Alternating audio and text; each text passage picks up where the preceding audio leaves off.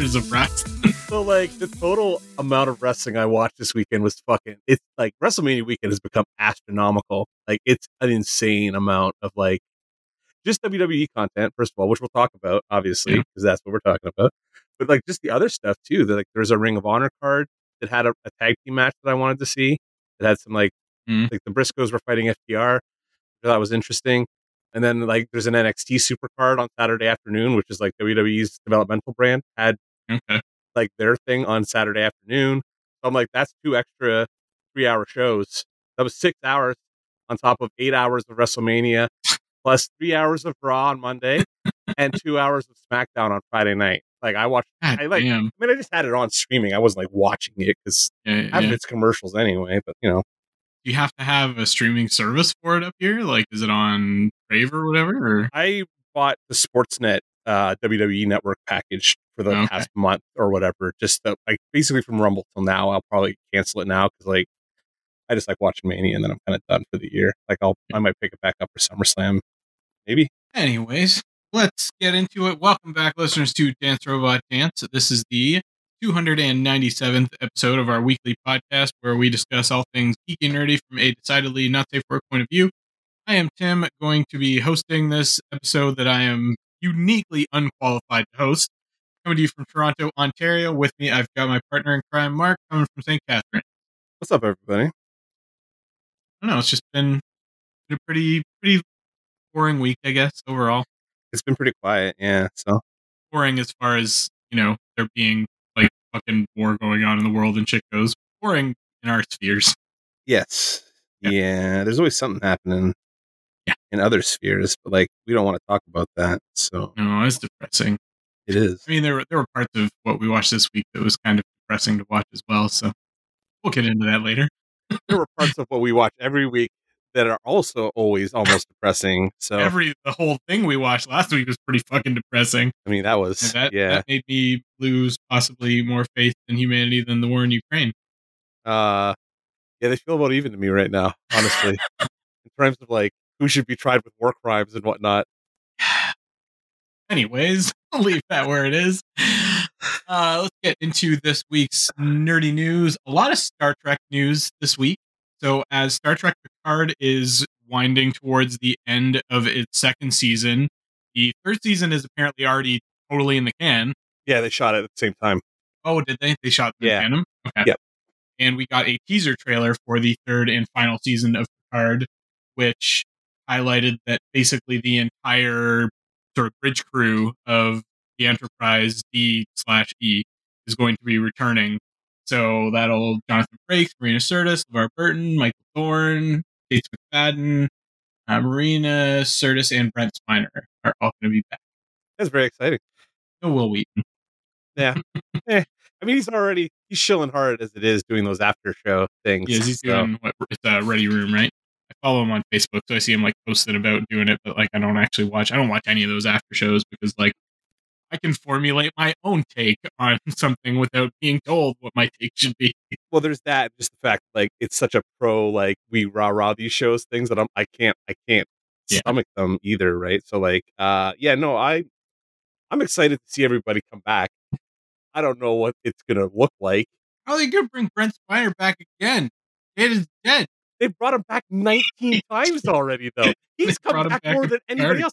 He's at this point played more fucking roles in Star Trek than fucking Jeffrey Combs has, which is a crime against humanity. Honestly, they've got Jeffrey Combs. He should be like fucking everywhere. Nope. Brent Spiner, though. Brent Spiner. Yeah. Every time. Let's have him keep playing this character that you know is supposed to never age, but is definitely aging. I think he's cloning himself at this point. Yeah, I don't know what they're gonna do to bring him back. I mean, they they've got Soongs they can bring back. I'm assuming they want to bring Data back somehow. Before's around. Like he still has to Yeah. exist, right? After Nemesis. Do you really think that they want to fucking go back and reference Nemesis? They did in the last season. Didn't stop them from doing it in season one. there. Anyways, yeah, I don't know. I mean, it'll be cool to see the gang back together. I just hope that it's not a shitty fucking send off for them, right? Like that this, you know, that this isn't a situation where I just have to ignore this and go back to like what the second next generation movie and be like, yeah, there's nothing after this. these characters just don't show up again. Yep. After first contact, it's over. They die in the war, as far as I'm concerned. Maybe you know what I mean? Like they all Yeah. die in the Dominion War somehow, and Worf never mentions it. and and now the showrunner Terry Matalas has gone on to Twitter and said that these aren't just going to be like cameos; that the characters are actually going to like fully come back and have you know like a feature role in the season kind of thing. So, well, yeah, because everybody expected it to be like, oh, they're probably like there for somebody's wedding or funeral or something like that, and they just kind of Yeah. like walk through walk-ons, and that's it. I'm curious to see what they do with Michael Dorn's makeup. Like, are they going to acknowledge that like the, the fourth version of Klingons now and change them up, or is he going to Yeah. look like Worf? What are you going to do? they sort of explained that away in the in Discovery, right? Was that like there were all the different tribes of Klingons that all had their different you know brow ridges and everything, and there was like dwarf Klingons were part of that mix as well, kind of thing. So, yeah, yeah, yeah. Where have the other ones been for so long now? This is true. I mean, there's still a lot of hand waving there. Yeah. We also got a trailer, sort of full on trailer for Star Trek Strange New Worlds. That looked pretty good. You know, it's it's very much feeling like classic Trek, way more than fucking Discovery did. That's for sure. Uh, I am like 75% of the way through drawing my print already. Uh, Nice. I'll, I'll have a uh, fan art poster for Strange New Worlds. Basically, I'm hoping to have it ready for like the week it launches. Basically, uh, Yeah. but yeah, I'm working on it. I'm literally drawing Spock. I'm literally drawing Spock right now.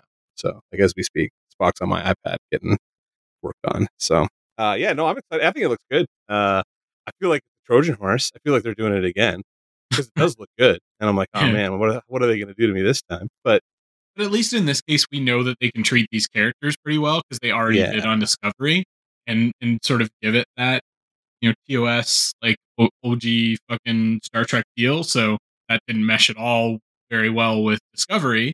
But Yeah. you know if they're if they can cut ties with that well enough and just you know ignore its existence and just say yes, this is you know the the TOS Enterprise before Kirk gets there, and I, I like I said, I think it looks good. I think uh, Anson Mount as the lead is that you know that really helps me kind of along on that show compared to some of Mhm. the other leads that are happening right now. Like he seems to be like very engaged with the Trek audience in terms of like being a Trekkie ahead of Yeah. time. So Yeah, he's been posting all over Twitter about like just you know this feels like a dream kind of thing. Like, Yeah. this is amazing. I can't believe this is happening to me. So, very least his enthusiasm is there. So yeah, I'm looking forward to it. Like I said, I've already got my poster started, which is not something that usually happens. Usually I'm like, oh wait, oh I should do that as I'm watching the show, but no, I'm like right ahead on the Yeah. on this one. So there you go. And of course, Star Trek can't do something good without doing something garbage to cancel it. Star Trek is now also getting into NFTs apparently. Yeah, that's uh everybody's got an NFT now. It's depressing actually. So you can you can pay actual real life money to get digital Star Trek NFTs that you can then Look at look look at. Yeah. That you definitely couldn't look at if you didn't give real human money for them. Oh, crypto bros, you know, um, I have like just I have very little opinion on the NFT thing anymore. Like I'm not doing them. Stop asking me about them. I get a lot of requests to do them, kind of thing. Obviously, my style kind of like behooves their bullshit. Eh. So, How about this? You pay me money and I will give you a physical art. well, that's what I and I've told people. I'm like, hey man, I got an idea. Why don't you commission me for like five grand, and you can just have it. and You can mint your own NFT, but that Yeah. I'll give it. to you. I don't give I will fuck. give you the rights. Yeah, exactly. I will sign the fucking rights away to you. Yeah, absolutely. Nobody's taking me up on that offer, oddly enough. It's almost like they're a scam that they're trying to rip me off of my time with. It's almost like it's all fucking you know false, falsely inflated value and mark and fucking manufactured scarcity and There's a, a much less scrupulous version of me who's probably cashed in on this in an alternate timeline somewhere. I probably should look at it and just like cash in at this point. Everybody's fucking everybody. Star Trek Mirror universe where where Mark doesn't have a beard. Yeah, yeah, the beardless Mark, evil Mark in the alternate universe. Probably he's probably the Mark that didn't fuck his back up at 18 or something like that. Like he's a crypto bro. So Yeah. there you go. Ezra Miller's been having some issues. So Ezra Miller got into some fights in Hawaii at a bar, karaoke bar, I guess, where they were like, I don't know, just got real inebriated and started a fight with some locals. And I think got arrested over it, and now there's like possibly restraining orders and shit like that happening. And I mean, this is not the first time that something like this has happened, and so Warner Brothers apparently, you know, there are reports now saying that like Warner Brothers are saying maybe we need to not have this dude have a starring role in like our, you know, major cash cow franchise kind of thing. So what you're saying is we need a Flash who's better than Ezra. Thank you. I'll be here all week. Tip your waitresses. I'm done. I think the podcast is over. I think we can end the oh. podcast right there with that one, right? Are we done? Is that bad enough that I can end the podcast? God save the King of New Orleans. Seriously, let's tip your waitresses. They're working hard. There's another Yeah. one. Good. Is that it? Wow. Yeah, there you go. Jesus. Ezra Miller's clearly going through some shit right now and had some stuff to work out. And if that means that they need to take a step back from the Flash role, I don't hate them as the Flash. I, I'm fine with them in that role. But, you know, I, I obviously think that uh, if, if they're having this much trouble sort of managing their personal life, then maybe it's time for a bit of a I did see some stories that like there were rumors he was pro- problematic on set too, um, being a little erratic. So I mean, that's on them at this point. They need to, you know, clean house, do what they got to do. Yeah. I mean, I, what did they do with that movie? Like it's been delayed so many times. Apparently, it's done ish now. It's in the Like, can. I mean, they, they've got to be in post on it now, right? Like, Well, that's like why they got delayed. Yeah. Like because of the the effects pipeline was fucked up. That's why it got pushed back. yeah, yeah. Like, um, maybe they push it back again so like people can distance them, themselves for this, market it around Keaton. it's not coming out for eight months. I think it's, it's Yeah, their Christmas probably right. release now, right? Because it just got pushed back again, right? Because Yeah.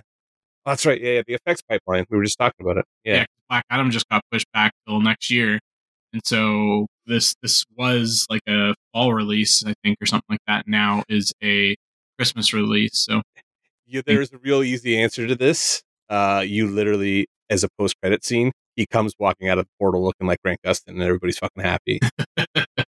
I would be good with that. he looks in the mirror and he's like, "Man, that face is familiar." And then like, Yeah. that's you're done. And Grant's in fucking Flash too. You know, Grant's not going to fuck anything up because he's been doing this shit for ten years already.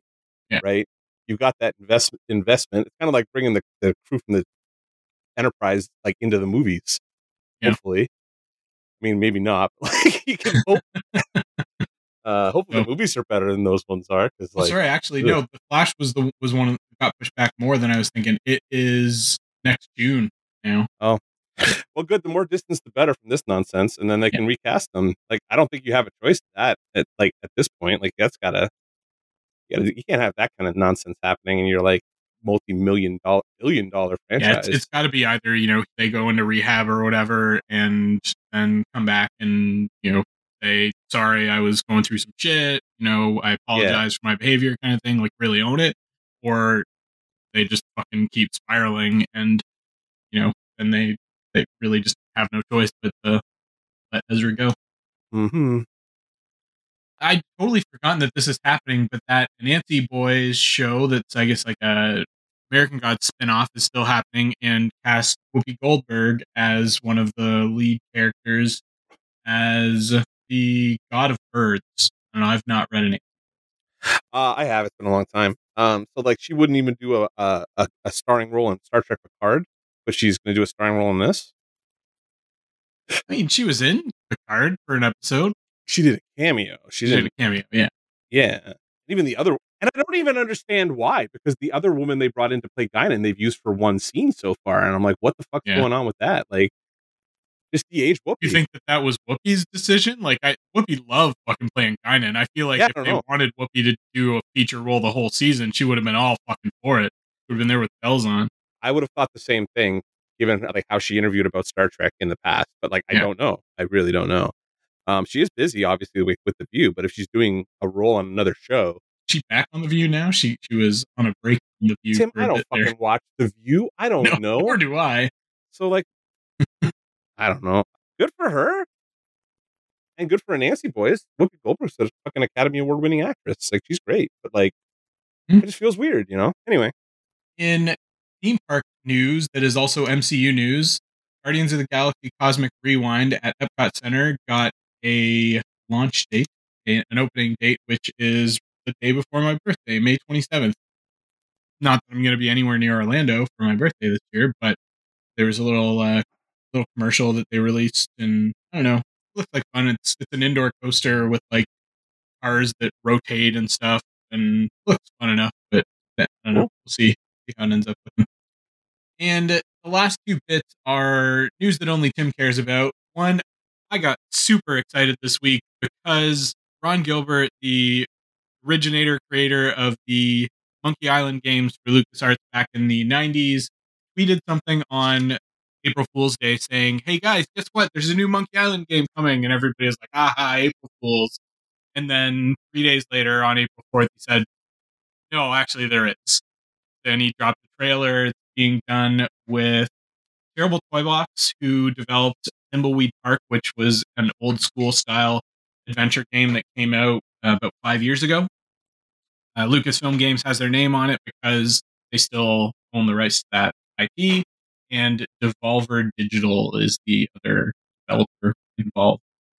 Devolver's done some stuff I know, so Yeah. cool. Yeah. So yeah, Ron Gilbert is going to be back, and and I mean he's basically got it made. It sounds like it's coming out later this year, and uh, bringing back the dude that voiced the lead character in like the talkie games when they started coming out, like the third game and beyond, and then also did the voice of Guybrush Threepwood when they went back and did the special editions of the first two games. I am so excited. The trailer or teaser would look like fun. It looks like they've got like a cool art style going on, and I'm just pumped. This is one of my favorite gaming franchises of all time. So, Return to Monkey Island coming later in 2022. I'm thrilled for you. I'm gonna make them play it though. After I had to watch eight hours of fucking wrestling this week. Motherfucker, this is the first time I made you watch wrestling. This is the ninth of these fucking games you've made me play through. I've never liked one of them. It So only it's gonna be very like it. exciting. It's gonna be extremely exciting when we like roll into the fucking fall and this thing comes out and Tim's all excited to play it and I start playing it. I'm just like, and I ruin his fucking parade on the episode. He's gonna be like, I'm excited. This is great. And I'm gonna be like, just have to recruit one of my other no, Tim. Monkey Island loving friends to be on that episode as We'll well. have to figure that one out. Yeah, absolutely. uh, unless they do like a crazy fucking job of like updating it and like bringing it, like making it feel like a game that I want to play in 2022, which would Mhm. probably alienate all of you guys, like the actual hardcores. So, Yeah. yeah, very last thing that I had was uh, DC comic news. Mark Russell is going to be writing a Superman series called Superman Space Age, a three issue prestige format series with art by Mike Allred. And that's What? a powerhouse team. Mike Like, Allred. yeah, Has he done like Big Two since like X-Statix? When was the last time he did Big Two? I don't recall. It's been it's been a Holy fucking spell. Shit. Yeah. yeah so uh, the art sort of teaser art that they released for it looks great like his version of soups looks pretty fucking fantastic i mean it, it's you know heart heavy channeling chris reeves and i, I have liked what mark russell has been doing on dc so far like he did a little like three issue mini series that was was part of that future state event it was superman lex like series set way in the future kind of thing there was also he wrote that uh that Jimmy Olsen series that I think I plugged on the podcast uh back when it was coming out like last year as well. I'm just reading. I'm reading the article about this and looking at the art and stuff. This is fucking cool. Yeah. Oh yeah, I'm gonna be on board for that. I just, I mean, Mike Allred interiors is like that's fucking bonkers. Like, yeah, seriously, when was the last time you did like anything for uh Marvel or DC? Did you read the, nuts. the Superman Madman crossover in like the late nineties? Yeah, yeah, I read all that Yeah. stuff. It was like ninety seven. I used to buy fucking Madman back in the day because of Wizard magazine. That was one of those books that I picked up on the side Hmm. because of Wizard. Like I used to read Madman. When was the last time you did like any? Oh yeah, he did do some of the Batman sixty six stuff. That's right. His his art style was perfect. Anyways, that was all I had. Did I miss anything, Mark? I didn't see anything super exciting to talk about this week aside from that. So, Right. sure. In our meat of the episode? Well, I mean, that was kind of what took up the bulk of like my bandwidth for the past week is like Yeah. wrestling stuff. Like it's, it's a big weekend for that. So, All right, well, we can move on to our Geek of the Week, which is the segment of our podcast where we discuss the nerdiest thing we've done the past week or so. Mark, what is your Geek of the Week? Well, the, with the exception of like watching like 25 fucking hours of wrestling, the director's cut of Star Trek: The Motion Picture was released properly on Hmm. April 5th. I got the chance to sit down and watch it like that day, so that was cool.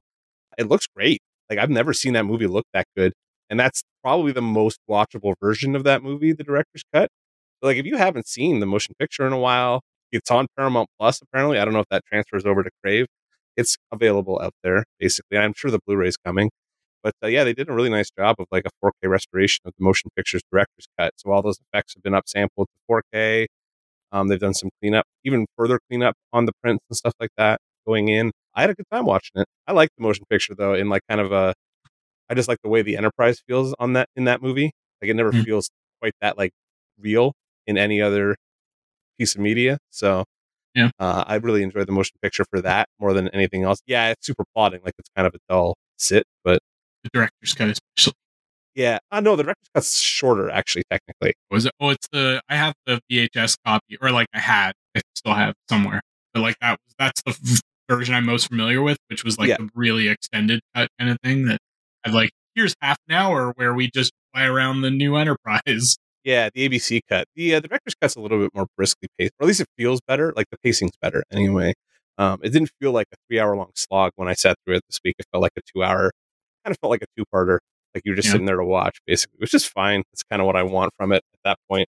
I'm just I'm there just to be on the Enterprise, right? Like I'm not really there to like rewatch the story. I've seen this thing three thousand times, but I just want to look at the print too, see what the transfer looks like. It looks great. So if you haven't seen the motion picture in a while, I mean, I would credit, but I got something else. To, I actually had shit going on to cred too this week. So I was thinking that that would be a good one. Sort of next time that there's a lull and stuff coming out, like we Yeah. did, and you know, kind of like what we did with the Batman and Superman movies, is that would be a good franchise for us to go back and like, you know, do one episode on each of the theatrical movies. me- It's a good yeah. time to do it as they're coming out in 4K. Actually, that might be something we could do for next week. I was going to say maybe go back to Daredevil next week because Devil's Reign 6 came out, but like maybe we can do the motion picture next week and both of us Yeah. watch that and take a look at it. Do some classic Trek before we go and review Picard in a couple weeks and like be angry about that. That's definitely like we have to do that, We really? Guess it's uh, it's, it's Picard. especially since like we're gonna we're definitely going to want to review next year where they have the yeah. cast of TNG come back. I mean, they've got. I was thinking about it this week. They, they've got a cast member from all three of the major '90s shows now, like with Jeri being on the show still with Seven. So like Worf's Mhm. there as a Deep Space Nine character. They can fuck up all three franchises now if they want to. like it's completely within their power to do all three of those shows and just fuck them all up. They could fuck up all four. Like they could have some fucking ancestor of Kirk or somebody like that show up on the fucking show and have it be like way too small world kind of thing, right? Discovery's already doing that shit. I mean, like Yeah. Michael Burnham's existence as Spock's like pseudo sister that we've never heard of true. before already does that to TOS. This Picard's doing it to the TNG era stuff. Yeah. Um, so I guess there's that. I don't know. Like I'm, like, I'm still excited to see all those old folks fucking roll up. You know what I mean? So whatever.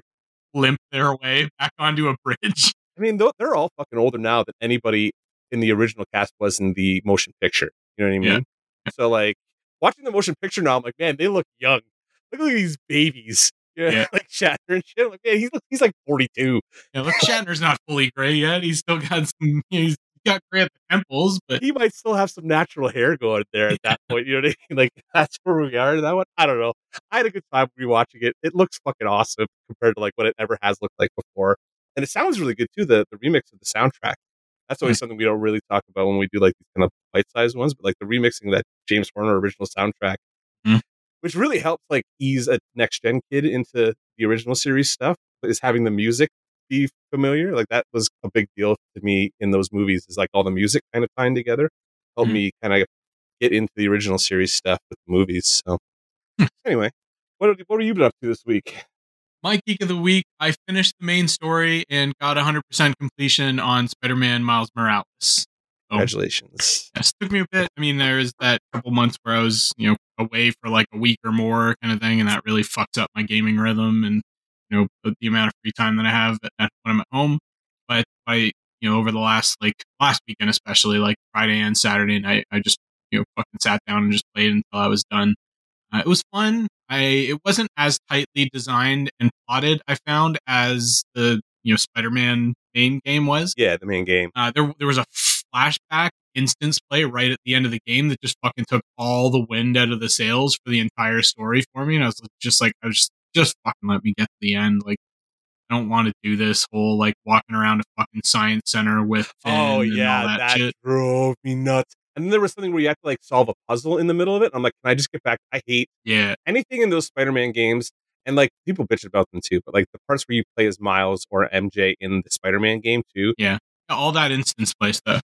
don't take away my fucking Spider-Man powers in my Spider-Man game. All it does is make those characters seem annoying to Yeah. me. You know, so like yeah, they did, yeah. I'm just I'm not is here to walk around a science center yeah. and you know fucking hot wire doors with my friend who's now the villain who's just about to die. Like spoilers.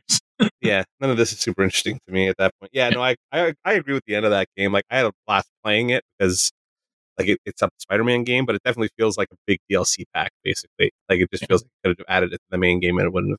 yeah, like the, the Venom powers and shit were fun to fuck around with, and Yeah. you know, nice addition. And I do still have shit I need to do. Like I haven't got all the trophies or any- like platinum or anything like that. Yeah. Probably won't go back and do the new game plus just yet, but I will probably try and get like as many of the trophies and and collectibles and and you know upgrades and shit as I can without doing the new game plus.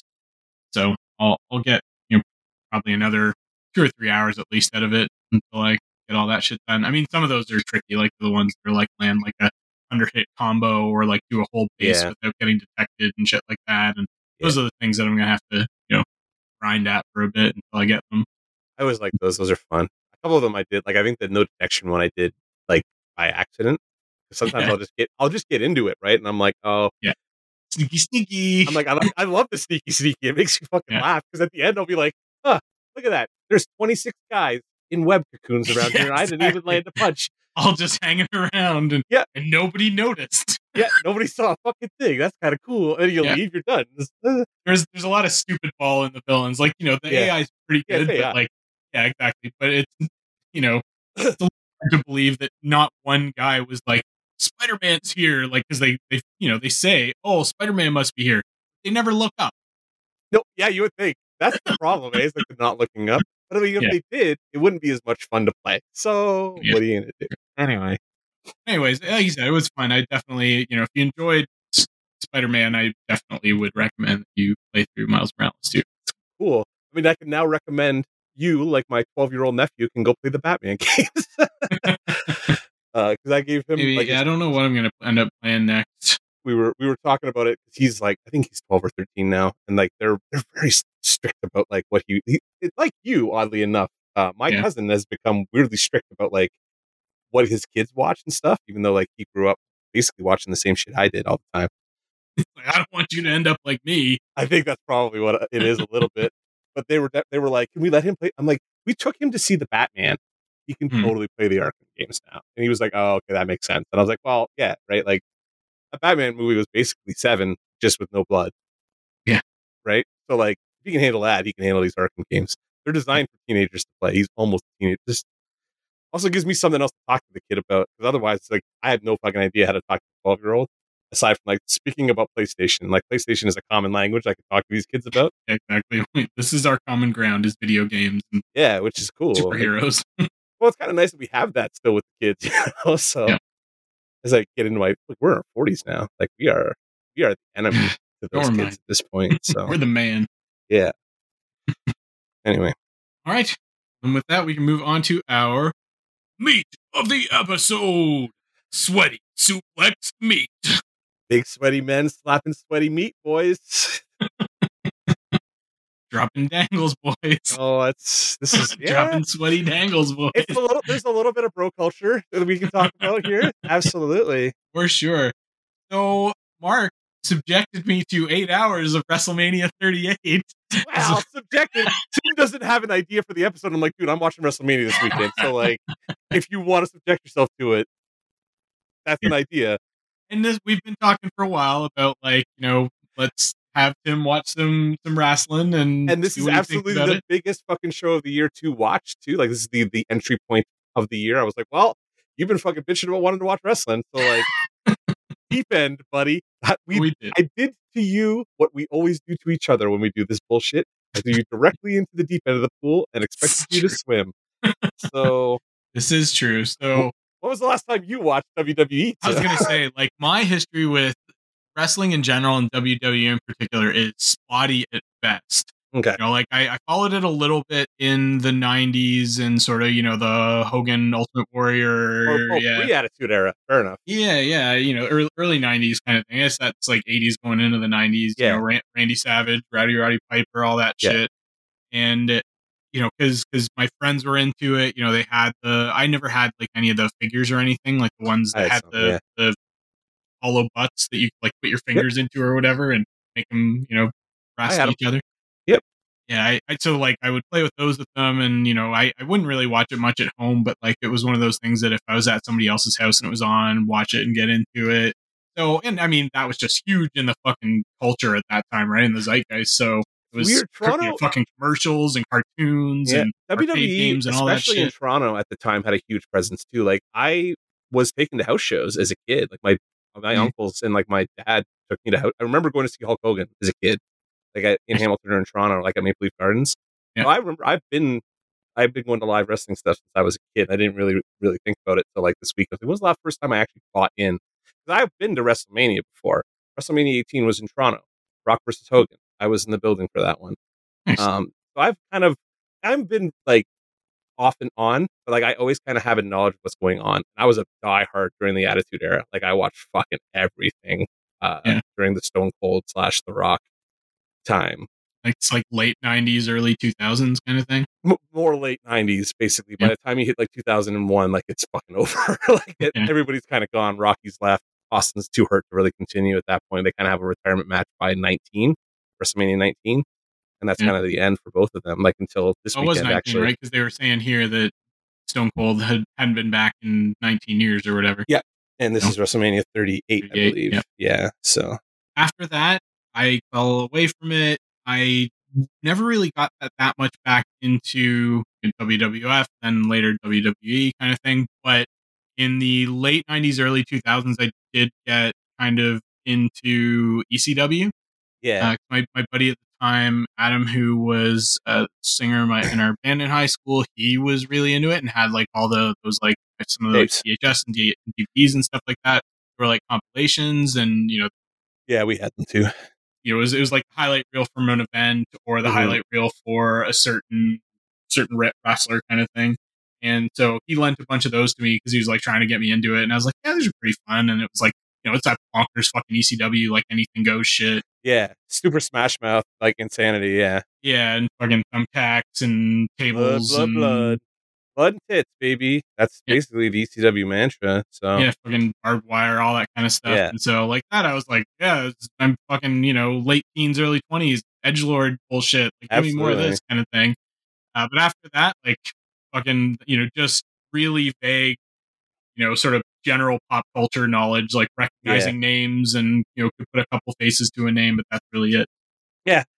Uh, well, I, I mean, I watched ECW as well. We used to go to shows. That was the kind of house shows that John and I would go to across the board. They would happen in Buffalo or New York, or Buffalo or Niagara Falls, I should say. New York is just the state. So we would go over there and watch ECW house shows and stuff. So I've met like the Dudleys and Rhino and the Dudleys and RVD made me buy them beers one night after the show, kind of thing, because they were poor. And John and I bought them beers because we love RVD. And then so, we met Sabu that night too. Like the Okay. Madman Sabu jumped on us that night, like into the crowd. We were like close enough to the ring when they started doing the in the audience stuff. We were like, we were the ones getting jumped on basically. Nice. So like RVD and Sabu almost killed us and then made us buy them beer after the show, which was cool. what really caused me to fall off was The Rock leaving and then the Benoit thing. So like that kind of turned me off watching it. I had followed him along What was too. Like Benoit thing? Like I know, I know who Chris Benoit is, but I don't yeah, know. he was the wrestler in WCW who ended up in WWE. He was a world champion at one point. He beat Shawn Michaels and Triple H WrestleMania 20 to win the world title. And then he m- murdered his wife and child and killed himself. oh shit, That yeah, guy, right? that.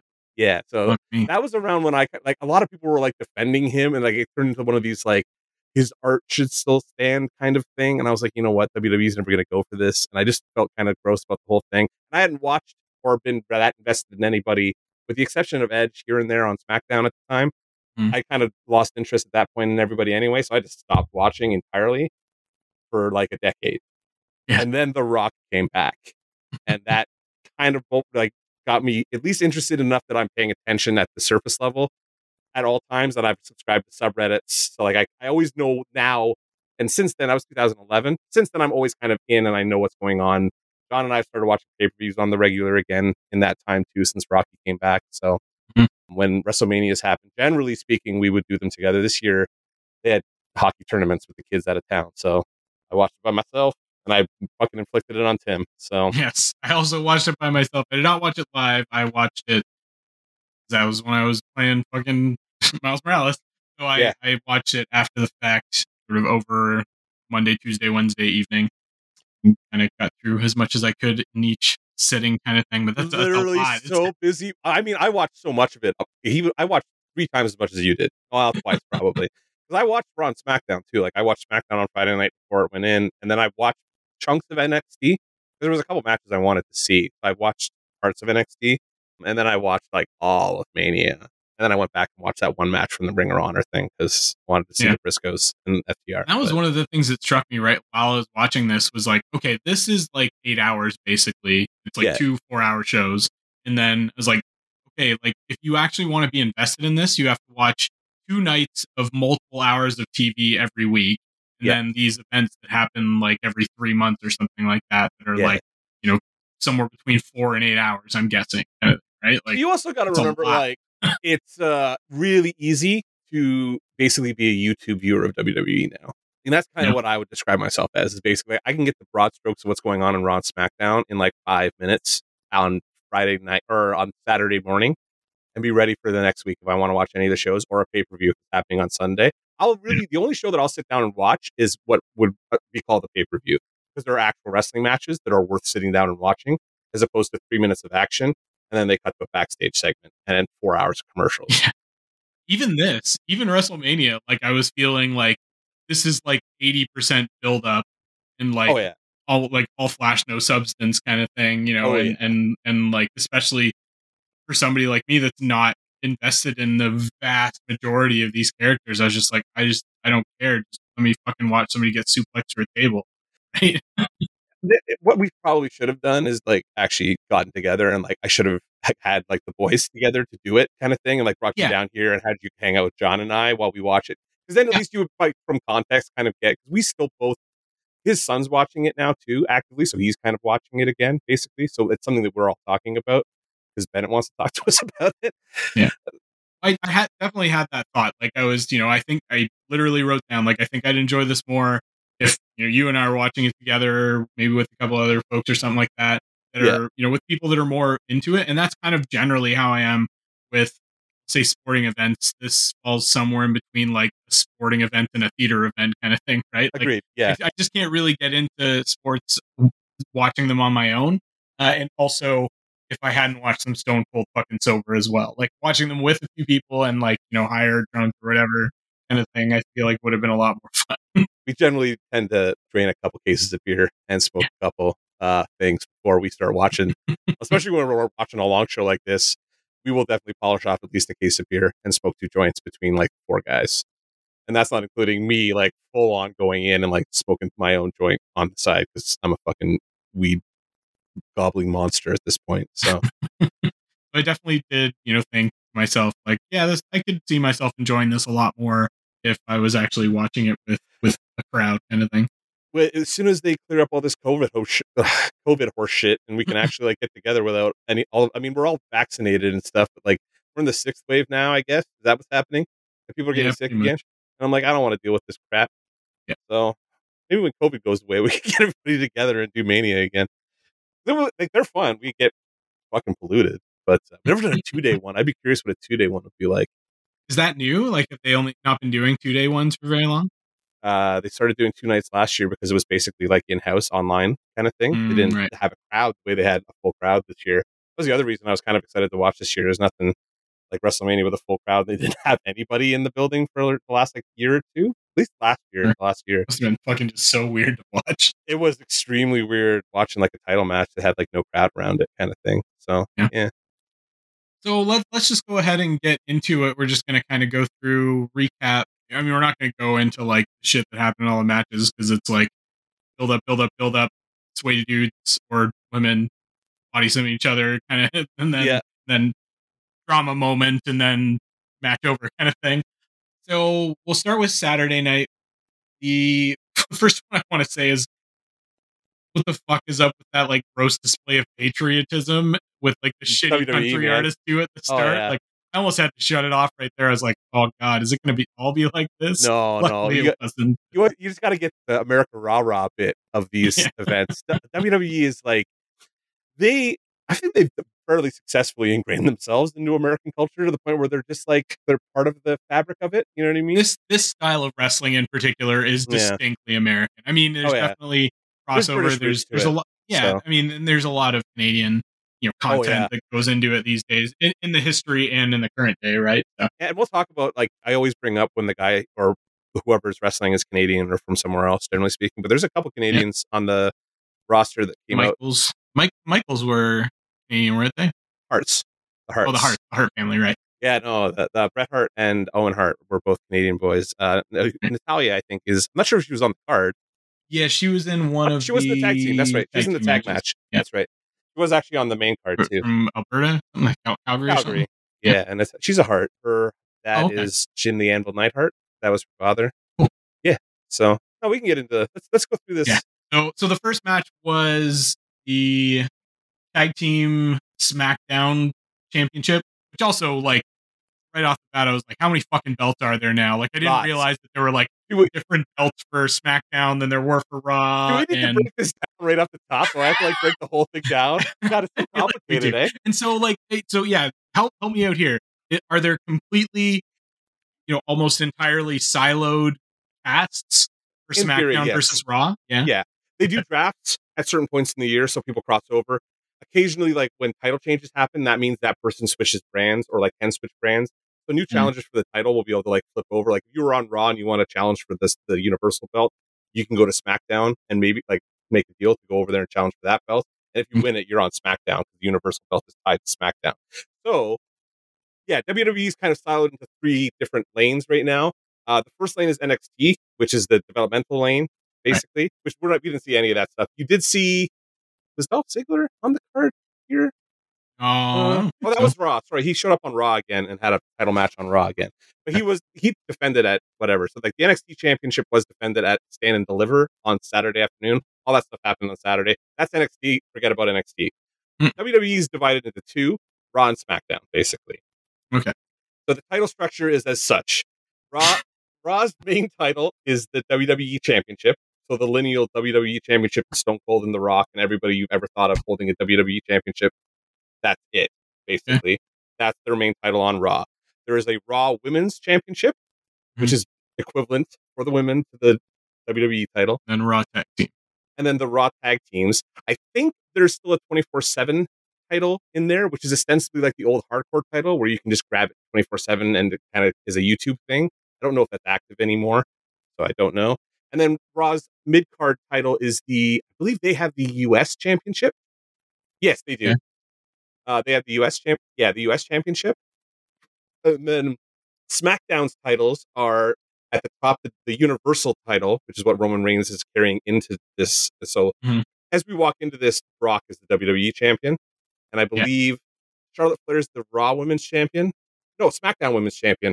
Becky's the Raw Women's champion because Yeah, Charlotte was the SmackDown's women champion coming in, and yeah, Becky Lynch was the Raw champion. literally last year it was flipped. I think basically no, Sasha Banks was the SmackDown Women's champion last year, but Becky Lynch was the Raw champion last year, so it, it was whatever. It's confusing anyway. And then their mid card title is the Intercontinental belt, so the title that you would have remembered from back in the day, like the Ultimate Warrior carried, the Intercontinental like mid card belt. That's the Mhm. SmackDown mid card belt, basically. Okay. And then yeah, and then there's a SmackDown Women's Championship, and then there's they have their own SmackDown Men's Championship tag like tag team championship. And then the women's tag team championships are shared between the two brands. Like that's the only one that I think is shared between the two.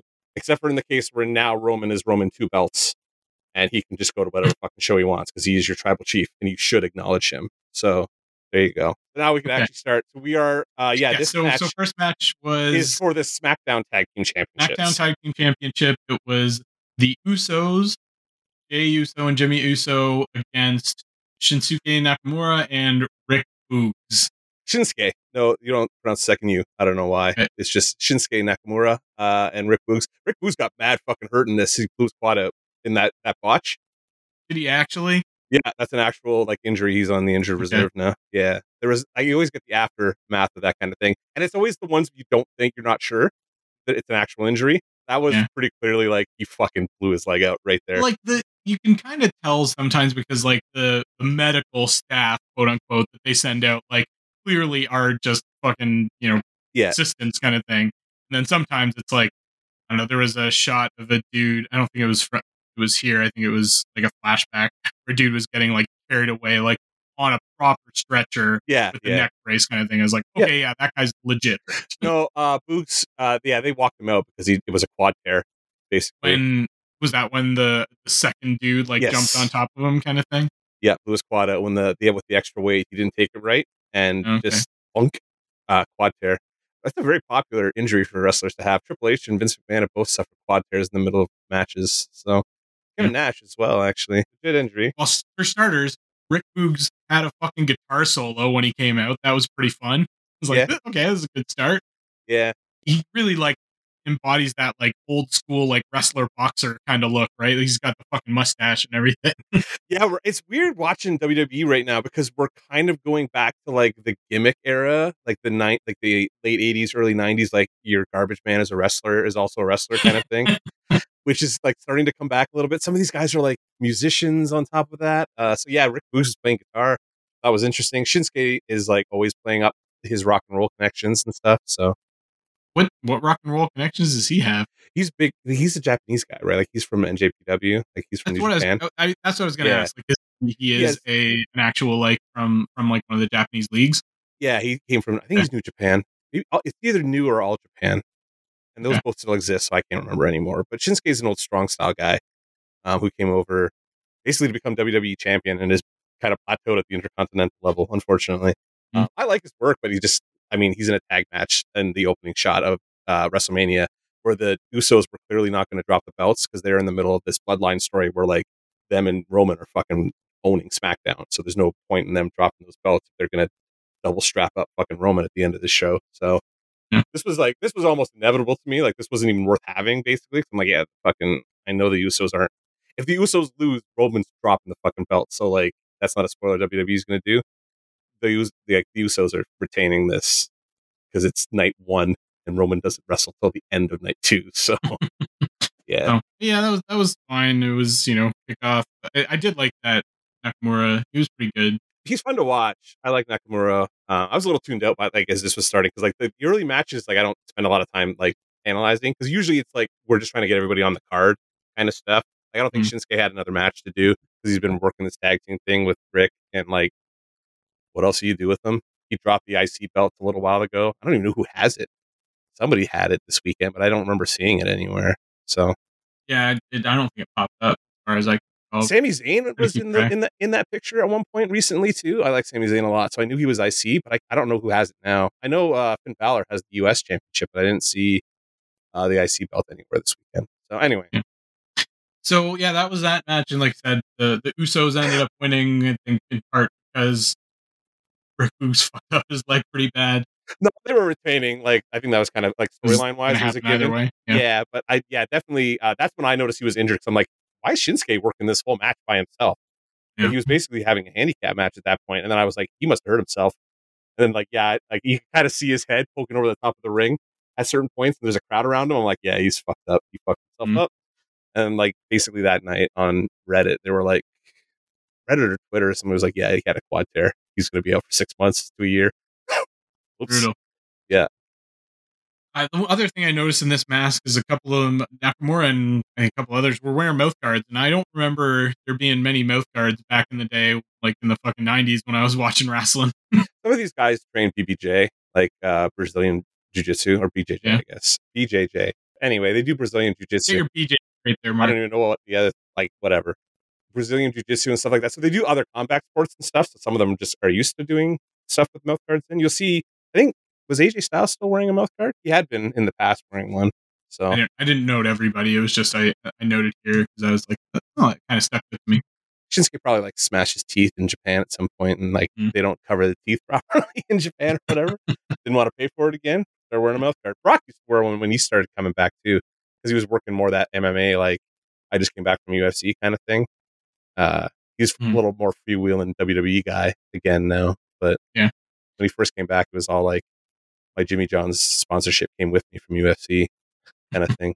So the the next match was Happy Corbin versus Drew McIntyre, and this one was they gave a whole lot of like the Happy Corbin backstory, which was real convoluted, and like they dumb. turned Oh, yeah. homelessness into a story arc for him, and then he went to Vegas and made all his money back, and Jesus fucking Christ, he had a male eye candy hype man or whatever, and I was like, that one's, one's new to me, but the quality, I guess, cool. Yeah, I don't I don't know what this angle was. It was basically like give Drew McIntyre a singles win on the WrestleMania card. Drew McIntyre was the WWE champion like last year, I believe. He won the belt at WrestleMania 37, 36 or Mhm. 37. So he's recently been at the top of the card. Uh yeah, the Happy Corbin thing. I so I subscribe to a couple subreddits and the main wrestling subreddit has turned into an AEW like fan hive. Mhm. And one of the alternative subreddits has kind of become my little home on the internet, and they love this Happy Corbin guy because it's all just the dumb WWE style of storytelling, where it's basically like a cartoon. fucking right, it's dumb. Oh, it's like just the, the dumbest WWE horseshit of all time. So yeah, this is like let Drew McIntyre kick somebody in the face. Drew McIntyre's a giant Superman looking dude, so I mean, it was very much like, hey, this guy is clearly the heel, and Oh, this yeah. guy is the hero, and like, yeah. I mean, I definitely wanted. I- I guess they did their job. I definitely did want to see Drew McIntyre beat the shit out of Corbin, who was who was dressed like a like thirty five year old George Perez. He had like Yes. the fucking like Hawaiian shirt and everything. yeah, yeah. Uh, that's why when he was King of the Ring a couple years ago. He basically came out dressed like he was like wrapped in a possum fur. It looked terrible. Yeah. So Corbin back then, ugh. So some of his gimmicks have been. He's one of those guys that feels like he just shows up to do what he's told, and it doesn't matter how dumb it is.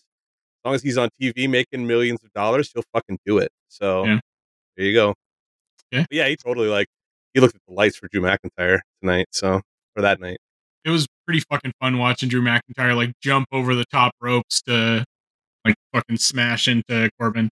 Like, that, that was where I started being like, okay, like yeah, you can definitely see the you know the athleticism at play here, right? Like yeah, Yeah. there are those moments where you're like, okay, that was like you know athletically, gymnastically impressive kind of thing. Yeah. And then he fucking slices through the ropes with his fucking claymore. That was pretty fun. I, that was a dramatic moment. I was like, yeah, that's fun. yeah, yeah. Uh, the release came a little early, I noticed, but aside from that, he didn't actually cut the ropes. like they let those ropes go, but it was fun. Yeah. Time. I don't know. You, they did like the slow mo and everything. Yeah, it looked pretty good. It looked pretty good. Yeah, no, I, I mean, like for what is it like the first two matches of WrestleMania are both like seven and eight minutes long. We're not really like sitting around. Yeah. I, I had no idea who any of these fucking people were. Period. So I know who they are, but like this is so early in the like I'm not here for these guys. You know what I mean? I was kind of here like for tonight. We'll talk about it. Like there's two matches I was really here for, and the women's match. One of the women's matches surprised the shit out of me. Like was very good. So the next match actually did have people that I fucking knew in it. So this was fortunately. a, a Raw tag team match, which was me being like, "Holy shit, Rey Mysterio's still kicking around here! Like yeah, he's pushing fifty, but still doing some pretty fucking solid high flying." So Yeah. as this is kid, and and I like Rey Mysterio is one of those dudes that I think was ECW back in the day. Like uh, WCW. was WCW okay? Yeah, yeah. He came into WWE after he was one of the few like smaller guys like that in WCW who had a, like an exclusive contract to Turner and ended Mm-hmm. up waiting it- it out and then came to WWE a little bit after. Yeah. But yeah, I, I've always liked Rey.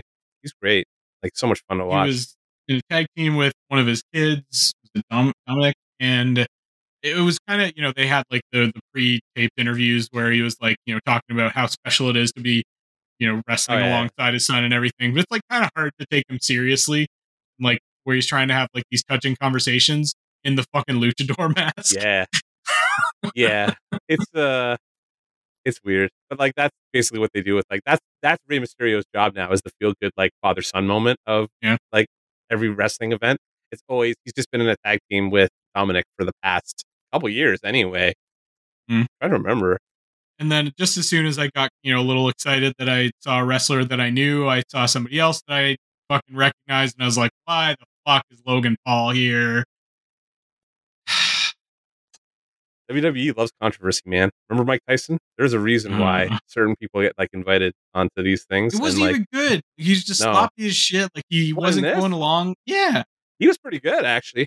You could tell like there were times that he wasn't really like going along with the moves and shit like that very well. Oh, Like he, yeah, yeah, he's not ready for prime time kind of Oh, thing. no, he's green as shit, but he's got the aptitude for it. I think he could he could pull it off. And the kid's got a mouth on him, which is what I think is the most impressive part. Like I don't Mm. like Logan Paul, but like he's good on the mic and he's got like the fundamentals. Like he can work. That's why they put him with the Miz so we can learn basically. Yeah. Because Miz is their like homegrown fucking like guy basically. Great heel. I like. I like. I mean, I this match was fine. I didn't care one way or the other. I was surprised by how good Logan Paul was because Mm. I hate Logan Paul, but I was like, wow, he's actually pretty good in there. But whatever. Yeah. I was just felt really fucking bad that Rey Mysterio had to take a fucking L Fucking Logan take the pin. Paul. Yeah. I couldn't believe they fucking like let him let him like eat a pinfall to him. I thought they would have given that to put that on Dominik, not have Yeah, like right? the legend take the pin. But I mean, they're sending the crowd home happy tonight. You know what I mean? Like the crowd's going home extremely happy at the end of this one. Yeah. So I think you can kind of like Rey can take an L on this one. It doesn't matter. Yeah. He's fucking bullet. Rey, Rey's fucking bulletproof. Rey can take six losses in a row, come out on Raw, and still get a pop. Like he's super over. Yeah. Like he's never not going to be over anymore. He's Rey. But this was the match where I was just like, it really sunk in. Like, oh yeah, the refs are not there to do anything. Like they're just fucking total. Like, how would the writers for the WWE do anything if they couldn't write the refs as just totally fuck, total fucking incompetent idiots? If you think these refs are bad, I'm going to make you watch an AEW show where the refs are like, we're watching stuff illegal happen and just like fucking don't see it. Like it's Like- bad over there. As a ref ever in WWE history like kicked like legit like that disqualified somebody from a match, like kicked somebody out of a match because you know like they were in the ring when they weren't supposed to be because they weren't the legal opponent or something like that or Yeah, the storyline requires it to happen. Jesus. That's the. I mean, that's the way It's it like- works, man. Like, It's like it's, the, the, the WWE version of plot armor, right? it basically, yeah, sure, yeah. It's like comics, man. Like, why does all this stuff always happen to Peter Parker? I'm like, well, because he's Spider Man, Or the WWE version of lazy writing. and the writers are lazy sometimes, and shit just happens to certain people. yeah, the the the parallels between like comics and WWE and all this other stuff is like there's a lot all over the place. well, I mean, to talk about absolutely. I. I uh, I used to say like back It's in the day, entertainment, basically, right? Yeah, exactly. It, it's serialized entertainment. It's all second act kind of Yeah. thing. Like it, you know, it is. It's soap operas for dudes Yeah. kind of thing. Yeah. Yeah, Yeah. absolutely. It's athletic soap operas for dudes. Yeah, Yeah. absolutely. Well, not just for dudes anymore, though. Actually, there's a oh, lot of true. fucking cheering women when Bianca No. won. So When we were kids, it was like Oh, yeah, primarily for dudes. That both Yeah. you know both comic and wrestling. But no, there's definitely a lot of a lot of women in that crowd and a lot of women comic book readers now too. So Yeah. The next match, speaking of women, was the Raw Women's Championship match with Becky Lynch defending her title, her belt against Bianca Belair. Two fucking people. I had no clue whatsoever. Not familiar with it all. Becky Lynch came in looking like Hayley Williams from Paramore. yeah, like, they, had a, with like her e-girl makeup. they cut her hair off in an angle on SmackDown at one point. I Yeah, can't so remember what it was. they flashed that back. Yeah, And so she came in with new hair, new new look. Bianca's like their hot new like young baby face in the women's division. So like she's like ascendant. She won the belt off Sasha Banks last year, and she was Mhm. coming into Mania hot as a baby face and winning the fucking belt off somebody this year. And Becky had a belt, so she was fucking losing it to, to Bianca. Yeah. I like Bianca Belair a lot. She's fucking great. She's athletic as all get out. Her match was great. This was like the best match on the card tonight. I think. Yeah, they put on a solid show. I really liked Bianca Belair's entrance, like the marching Yeah, band entrance, where they were singing along to her song, and then they like faded in the her actual entrance song. Like that was Yeah. pretty fucking. That was sick. Yeah, no, I had a, good time. This Becky Lynch has been doing like great work uh, the last two or three years. She kind of like, It was like a twenty minute match too. Like yeah, no, they work went on forever. So I was like, holy shit! And like you know, women's matches, there, there's a lot of movement and shit going on, right? And so like, kudos to them for the endurance piece of it. Actually, that's a that's a an interesting question. Like last time you watched this shit, the women's matches were basically bra and panties matches, and now you're having like actual remember. athletic. I, I could not tell you like Well, you remember Trish and like Trish and Lita? Nope, that was Trish Stratus? before my time. No, man, that's like '99.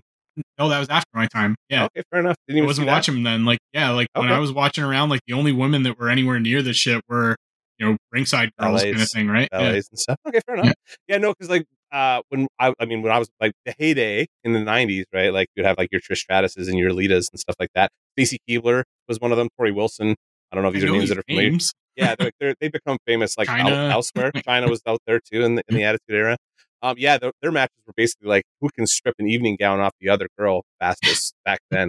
And now like Bianca and Becky are doing twenty minute fucking like clinics basically in the middle of the WrestleMania card. They like Bianca's awesome, uh, and Becky's character work has been like really good the last couple years. So I've enjoyed watching And- that. Like that was a good match too. McAfee kept fucking like getting their names wrong. He kept calling them by each other's fucking names, and I was like, dude, what the hell? Yeah. Well, Becky and Bianca, it's hard, man. I just had a hard time with Becky and Bianca because it's two B's. And I'm like, I can't do this. God damn it with the B's. it was worse last year when they were getting Sasha and Bianca confused because they're two black women. That was, Yeah. Yeah, that's unfortunate. yeah. the only reason Sasha was didn't have a belt at some point was because Ronda Rousey came back. So, This is about the point where I started being like, hey, do they ever just have two like good guys go against each other? Does every match basically have to have a heel? Because it seemed like everyone up to that point had to have a fucking heel. WWE, they do shit the old fashioned way, man. Like, Yeah. make sure it's delineated. You're telling a clear story for children. Like, this is a kid's product now. You know what I mean? Like, there's there's hints at other stuff to it. Obviously, Stone Cold man comes back. children. Well, yeah, sure. Like, I mean, yeah, you get stuff where like Stone Cold comes back and like says shit, and then realizes he can't say goddamn right after. Like, you watch himself edit because it's PG, basically, right? Yeah. Um, you know, did you notice? Did anybody bleed at all this weekend? Did you notice any blood? Yes. Yeah. Just a little bit. Came out. But yeah, what's his name? Was it AJ Styles, I think? Yep. was fucking bleeding when he came out. Yeah. Like before the match. I was like, what KO the cut fuck is himself this? at one point during the Stone Cold thing, but like Hmm. nobody hard weighed like bladed the way you would have seen back in the day where they cut themselves to like Oh, yeah, yeah. fucking crimson mask. None of that yeah, shit they'd, happens. they'd have they'd have it like stuck in Touching your the stuck tape. Yeah. or in their tape or their wristband or whatever. Yeah. Yeah. Yeah. Uh, so that shit doesn't happen anymore. This is a clean product for kids. I guess a PG product. Where's What the they want- fun in that? I mean, it's the little hints at the old shit that you kind of have to take at this point. Yeah. Um, we'll watch AEW and you can see what the the full extent of Attitude Era style booking and horseshit and tomfuckery gets you as a TV show. It's basically unwatchable. So like you got to find your even, like you got to find your balance between the two. Yeah. Like WWE swung kind of the other way. Having Stone Cold back really brings things back towards attitude for me. You know what I mean? Like I just start, I'm like I'm I'm at home with Austin running around stunning motherfuckers and shit. So Yeah. you like the match though? I thought Bianca Becky was probably one of the best ones of the whole weekend. So Yeah, I agreed. Like I said, that one was good. It lasted a long time, but it didn't feel like it was really like yeah, drawn on, like going on for too long kind of thing. Yeah, so- it was it was quick. Becky Lynch was fucking hamming it up like crazy. Yeah, like there's, there's some good drama and shit in there. So, yeah, she's a that- cartoon that character. So. Yeah. cool. This one's fun actually because there's all kinds of meta shit to talk about in this one because this is a Oh, the this, is, one, Jesus this Christ! is a defection. yeah. So next one was Cody Rhodes. Was it Well, actually, Seth Rollins, Seth Rollins uh, didn't have a match coming into Mania, and Vince McMahon promised him a match, but he didn't give him the opponent. Right? Yeah. and, and this is where you see Vince or Mr. Mc. Why is he going by Mr. McMahon now instead of Vince McMahon? No, he goes by Mr. McMahon because with the character of like the satanic owner of WWE, who's an evil piece of shit, is Mr. McMahon. Okay, Vince McMahon Okay. is just like Vince. You could run into Vince on the street. If you run Okay. into Mr. McMahon, you Character. into like the character. Yeah, basically. So that's how I think that's how he delineates it for himself. Mr. McMahon and Vince McMahon is looking like shit. Well, he's 76 year old steroid abuser. So yeah, yeah, he looks terrible. Whole lot of extra skin, and his voice is totally fucking shot Oh, from all those years. And yeah, his face fucking looks like pre-chewed gum, like a lot of cosmetic surgery that just kind of all fucking let go at once. Yep. So let's get that out of the way. Because yeah, we'll have to talk about his fucking old man arms too. Uh, Yeah, the next will. night too, will which like definitely that's that, that's night two. Oh, that was that was a scary sight. Yeah. So anyway, So Seth Rollins basically begs McMahon to give him a match at WrestleMania. McMahon says, sure, but I get to pick you wrestling, and you won't find out until night of. And so he's in the ring, and it's Cody Rhodes that he's wrestling, which means absolutely nothing. Seth Rollins, I at least know the name.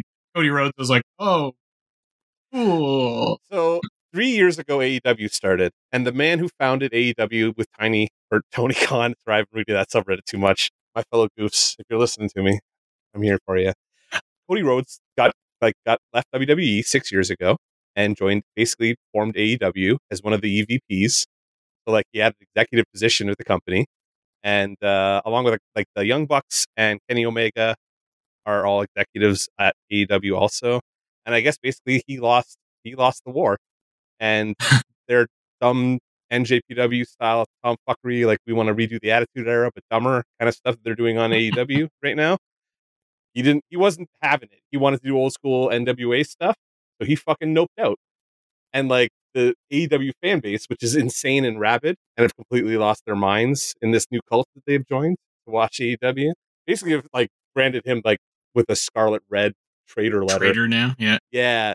As a guy who kind of just flip flops and watches whatever, doesn't really give a shit, is kind of a WWE guy. Like I've always kind of watched WWE as my home federation, I guess, because that's what came to Toronto all the time, basically.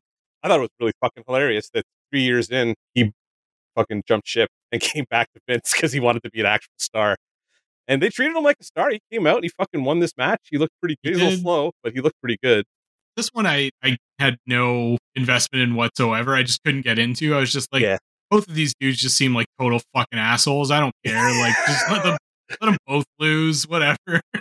I can't fucking stand Cody Rhodes, but I love Seth Rollins. uh, so Seth Rollins in his suits and stuff like that, I'm all aboard for Seth. So him dropping out to Cody Rhodes, I did like. Did you hear like plain as day him say "Welcome back to the big leagues, bitch"? I think I yeah I heard To him say Cody?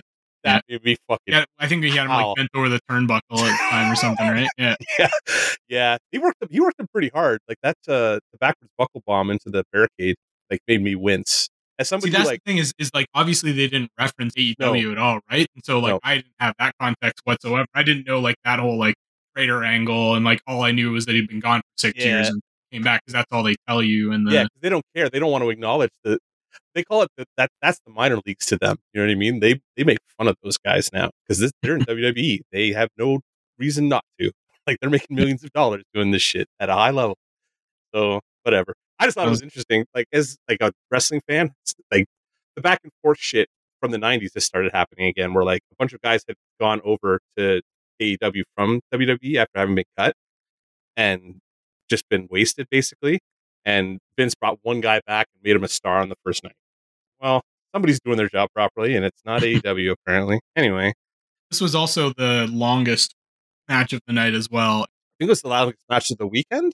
Oh no, Edge and AJ. Yeah, Yeah. Sorry. and it was nowhere near the pace that the previous match had. Like really, like Bianca Belair and Becky Lynch definitely, I think, upstaged these two dudes. Well, they work at like the women work at a cardio pace. Like they just go fucking Yeah. bonkers. The the men, especially Cody. Cody's like an old school. Like he's Dusty Rhodes' son. He wants to work that old school like NWA pace Mm. where you're not working too too hard, kind of thing. You know. Yeah. Sell milk. Sell milk. Do a move. Milk, Yeah. milk, milk. Yeah, a little different. It was a weird spot for them to be wedged between these two women's champion matches, championship matches that are actually pretty good work rate wise. Like they're I thought they were both pretty entertaining matches overall. People had a lot of Hmm. problems with this next one though. So yeah, And before that, there was the the little Hall of Fame presentation montage kind of thing. Oh, that's the other thing. I watched the whole Hall of Fame ceremony too this week, and that's the other thing I watched. I Oh, think I watched it Monday afternoon. Yeah. Undertaker talked for 90 minutes. Jesus, Oh, it was a long one. he went on for a fucking while in Yeah. the ring there too, like at, at the event. But yeah, it was like started as just depressing because like two of the dudes are fucking dead. One was Yeah. what Vader and Oh, Shad. Yeah. Shad was sad. Um, yeah, yeah. Shad, that, I I looked up how that dude died. That was fucking tragic. Yeah. Like- saving his son. Drowned Um, trying to save his son in the in the ocean. Yep, and then, uh, who was the other one that passed? Oh, it was Vader. Vader. Vader's family was there. Yeah, that's right. Big Van Vader. I remember Vader like vaguely Yeah. from back in the day. kind of thing. Like he was sort of starting to come in when I was starting to fall off. WWE. Yeah, he was a transitional guy uh, between. He was a new generation guy, basically, like when Bret Hart and Mid-nineties. Shawn Michaels and stuff like that, like pre Austin and Rocky and all that kind of stuff. He was gone by the time Rocky was back, was around. So yeah, yeah, and Jesus, the fucking those people were just eating up Undertaker, and oh just yeah, oh he's he's the phenom man. Like he's like he's the last legend basically that they have Yeah. left. from that, 80, especially from the '80s era. Like he's still working. He was he worked Hogan back in like the single Yeah. digit manias, and like he was still working as of like two or three years ago. Like I think he finally did his last match a couple years ago, like 34 Yeah. or something like that. I Can't remember anymore. It's been a while. Yeah. So so after that is the SmackDown Women's Championship. It was Charlotte Flair defending her belt against Ronda Rousey. Ronda Rousey, yes, that Ronda Rousey from fucking UFC. Yep. And Charlotte Flair, who I assume is some relationship to Ric Flair. Daughter, yeah. Okay. Actual like shoot daughter too, like real daughter. Yeah. So this was another pretty long one, like 18 minutes. Ronda Rousey's not a great actor, like great at the physical Mm. aspects of shit, but yeah, Yeah. she's not really not really selling the drama. She definitely needs to like. I wish she would like watch some Brock matches. I think that's like the role she should be playing in the women's division. It's just like she should be able to tap out anybody. She's Ronda Rousey. Like she was Yeah. undefeated in UFC for like two years or something like that. So that's when I was watching UFC too. Was actually like her title match.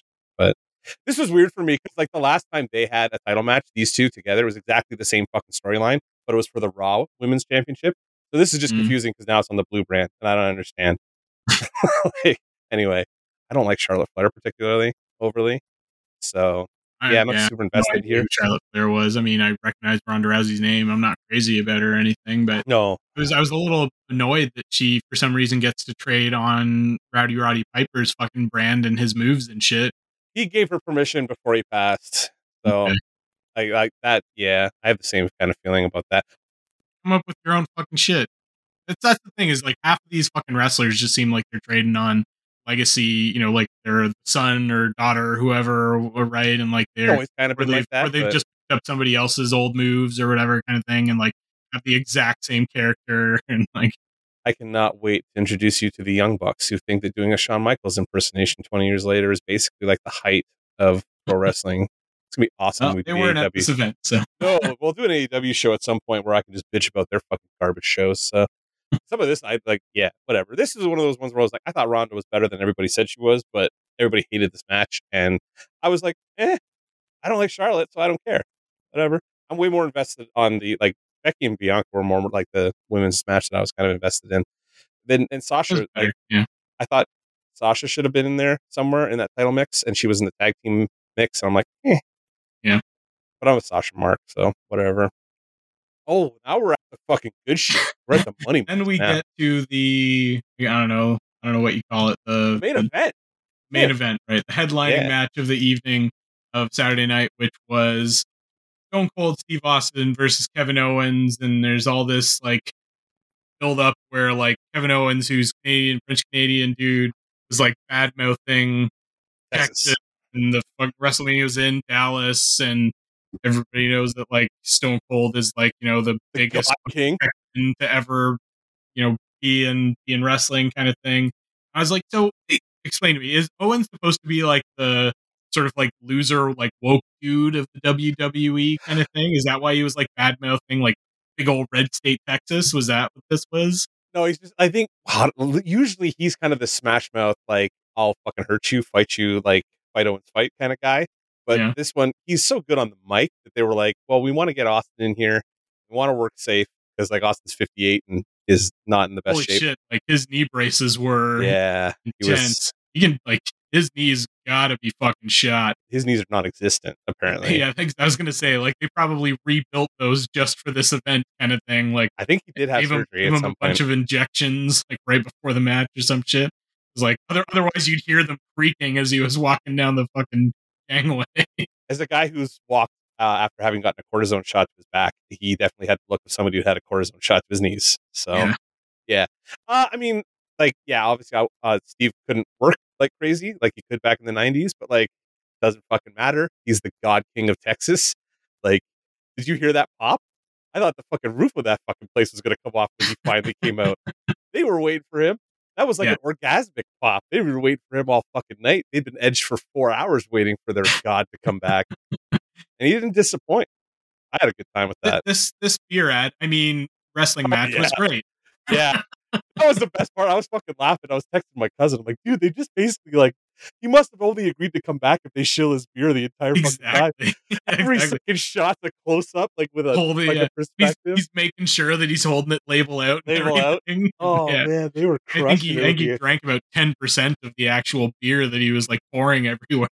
He, he know always that's, shtick though. he always did basically. Yeah. Like he never drank a ton of it. He's still trying to work, you know. He can't be that Yeah. slosh. He's still trying to toss dudes around safely. Anyway, this was Hollywood. This is Hollywood, Yeah. man. This is the fucking. This is the business side of wrestling, right? Like, This one was obvious foregone, foregone conclusion, right? Like Yeah. it was, you know, oh yeah, we gotta have fucking Stone Cold come back and like, you know, put smack down this dude that's been bad mouthing our state, and obviously like Owens is just gonna get the shit kicked out of him, and yeah, Yeah. Send the crowd home happy. I fucking after this, I was like, I don't even want to watch night two. I had such a good time after that half an hour bullshit with Stone Cold. Yeah. I like, don't care. suplex on the concrete that legit looked like Oh. it hurt. Yeah, I was gonna No, ask. The, had nothing. he took some bumps. I was impressed. The man is fifty-seven or fifty-eight now, I think, and like Yeah. he took some fucking hard concrete bumps that I was like, why are you taking those, He Steve? feeling Like that for sure. he said on his podcast this week, he's like, yeah, that back suplex was a fucking bad idea, but you know, heat of the moment. You know what I mean? He's a performer. Like they, he- like I can't imagine what it would be like 19 years after having not done that job to come out and just like, especially in Texas, where like he could fart on somebody's fucking head and they'd be like just blowing up. Like they, Yeah. everything he did went, they went nuts. he gave it. You know, I, I'll Yeah. give the dude uh, props, even you know though he's pushing sixty now. He Yeah. he fucking he sold it pretty well. He, he gave it. I mean, he gave it more than the other old guy that we're gonna fucking talk about. That's for fucking sure.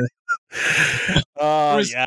This was the match where I was like, okay, just everybody's getting their own moves fucking used against them, kind of thing, right? Yeah, I think the, the finisher spam starts because Yeah. Kevin's been uh, Owens has been using the stunner for a couple of years with with Steve's permission, but Yeah. yeah, it made it kind of a natural like thing for them to have this match together, stunner versus stunner. You know, you use the French Canadian guy. Does Kevin Owens look familiar to you at all? Did you see any resemblance, like family resemblance, possibly? The first thing all of my oh yeah, family it's, says it's is true. that they.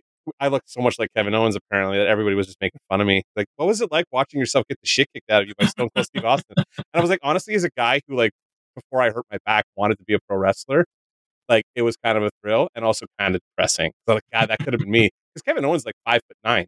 I look more like a pro wrestler now than he does. So, Hmm. like, very disappointing. But, I mean, Kevin's fucking great. I love Kevin Owens. Uh, Yeah. Him and Sami, like two French Canadian boys, I just like kind of follow around now. Like this one felt appropriate when Owens was like using a stunner against Stone Cold and shit like that. But like th- that seems like one of those things you need to like reserve for like a couple of times a big event kind of thing. It felt like every other match had like, oh my god, he just used his own signature move against him. You can't do Actually, they were- that. They were actually pretty good about the psychology of that kind of stuff. And in this night in particular, where like, did you notice like nobody else fought outside the ring? Just Austin. No, there are other Like they didn't do any of the crowd shit. Nobody else went in the crowd. not not out, not the crowd. Yeah, Like, not in the crowds. like out in the like out in the whatever. Yeah, yeah, nobody yeah. else. Nobody else touched the table. Just Austin. No, No, that was the only guy who went to not the table. still. Oh, that was a Uh, cartoon the match, all holds barred match. and that's the next night. I'm talking about Yeah. tonight on Oh, this yeah, on night. this night. Yeah, The only person who touched the table was Stone Cold. Yeah, yeah. That's an old school main eventer. He protected himself. He went to everybody and was like, "Don't fucking touch the table. Don't go out in the crowd. That's my shit for the main event tonight." And that's Yeah. what they did, and it made it really effective. It was a really good match because of that. See that fucking back bump Kevin Owens did onto the fucking announce table that did not sell and Yeah. did not break. Oh, that's where he cut himself on the fucking monitors. You see him slash his back open. He was bleeding for Oh, the rest that of the match. Yeah, he, that back bump he took going from the barricade onto the announce table, where the Yeah. announce table pin was not pulled, I guess, and like it did not collapse under his weight like it normally does. he took all that shit right to He took that back. shit hard. Yeah, he took it hard. That was a rough bump. Sold it Yeah. pretty well though. Like in general, like he was he was KO was a ping pong ball for Austin all night. He was selling everything. Just like Austin whipped him from corner to corner, and he went up on the thing, even though he was like Austin barely got a hold of him. He was doing like the like the Shawn Michaels flip up the turnbuckle from being thrown from corner to corner. Like no, Yeah. no, overselling. I mean, it was Yeah. his night too, right? He's getting to work with Stone Cold Steve Austin. That's like right. Yeah. that, Stone Cold, like he's the biggest fucking star that WWE's ever had, arguably. In terms of like pure wrestler being over, yeah, Stone Cold's the guy. So Yeah. I know I had fun with this. This is the main event of the whole fucking weekend for me. I was like Stone Cold coming back and beer bathing somebody. Me that. Yeah, it was, fun. So that was night number one. Night number two starts out with Oh, tag titles again, right? For yeah the tag team Raw title? titles. Yeah. Uh, so this was the triple threat tag team match the for the Raw tag team title, which was what RK Bro, Yeah. uh, Randy Orton and Riddle against the Street Profits and Alpha Academy. Yep. And RK Bro won. That was I don't know. RK Bro are the reigning champs. There's like hardly any background given, so I was like, I don't know who any of these fucking people were. Had some fun moves. Like there was one where the the suplex that was done like from the turnbuckle Yeah. against some a dude that like his partner was holding up in the air. That was a fun fucking move. I was there for Yeah. that one. Was the best part of that match. And then I was just like, eh, whatever. There's some good spots in there, and I like uh, Riddle and Randy's like little RK Bro tag team has been kind of fun on TV the last like couple months or whatever. I like Randy Orton. He's old school all get out. Doesn't do anything he doesn't have to do, kind of thing. Uh, so, I mean, yeah, this was like I don't know why it was 11 minutes long, but fuck, whatever. I would have rather actually, you know what? I probably would have rather this gone longer than. I don't know. I guess Bobby Lashley only went six minutes. Yeah. That was a waste of time too. And then and then after the match, the Street Profits and RK Bro were about to like share a drink with each other, which Oh, I guess is a big thing.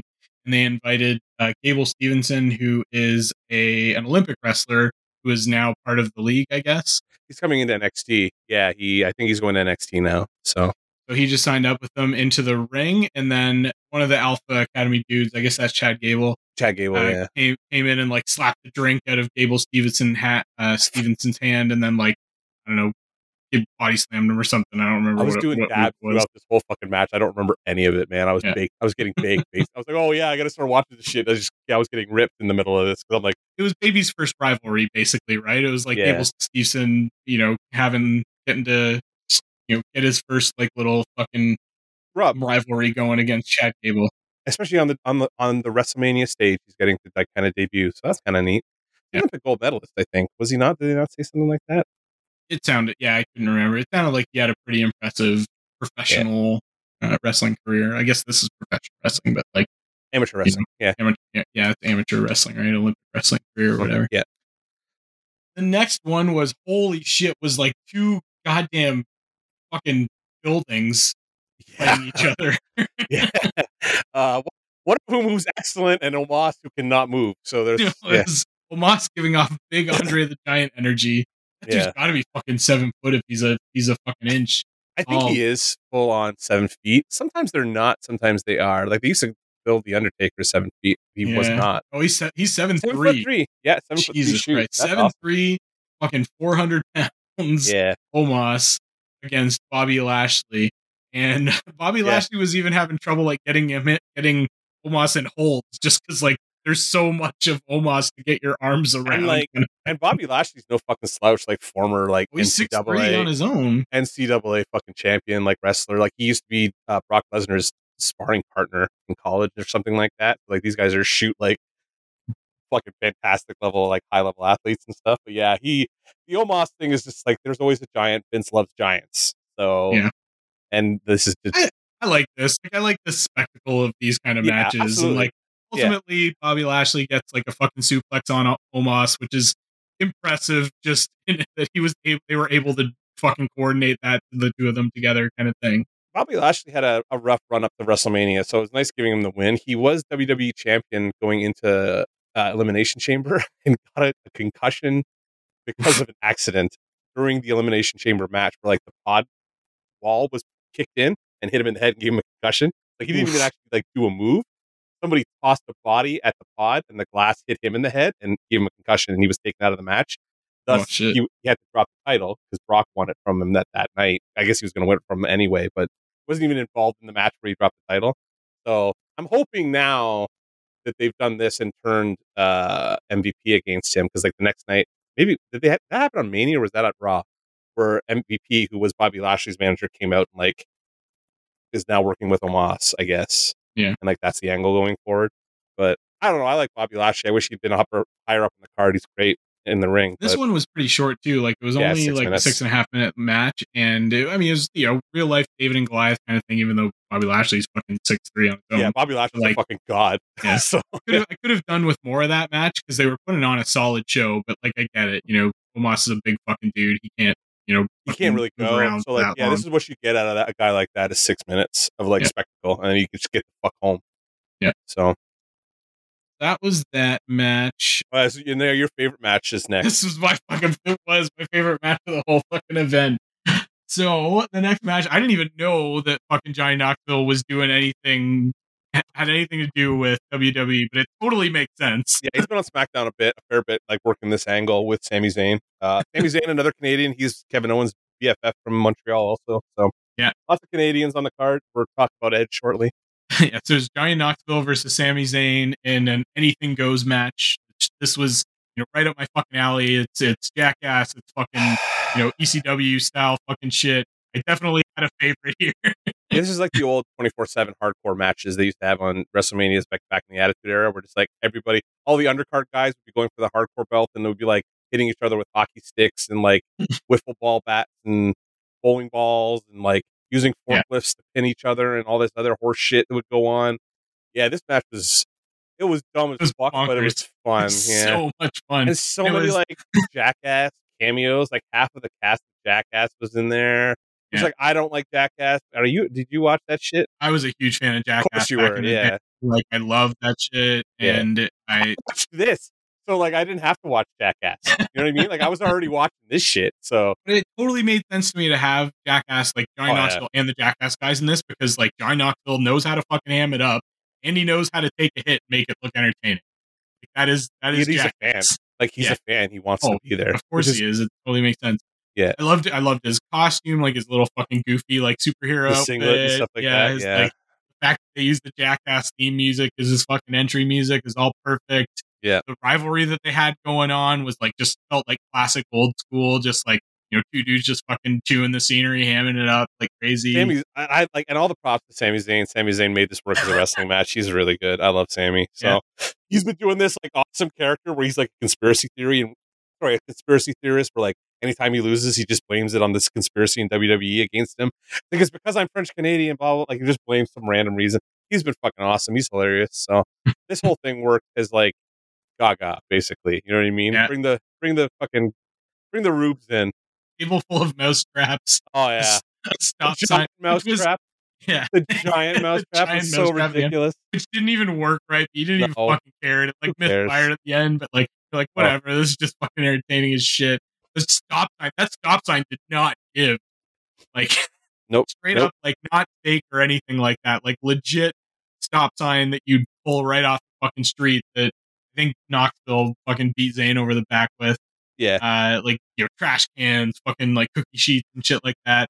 And then I was like surprised that there weren't like thumbtacks and a cheese grater involved at the end. But now that you're telling me they can't do that shit in WWE, I guess that's Well, fine. if they don't want them to bleed, they don't do that kind of stuff. So, like, Yeah. uh, I think if anybody was going to bleed, the only thing I thought might have had blood in it this weekend was Brock Roman because they've been basically selling that as some kind of fucking horrible blood feud at this point. Yeah.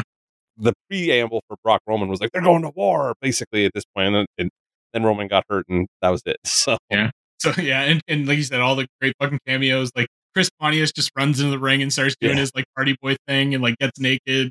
Wee man start like uh, is like under the ring and comes out fucking and super starts like wailing on him and body slams Sami Yeah. Zayn.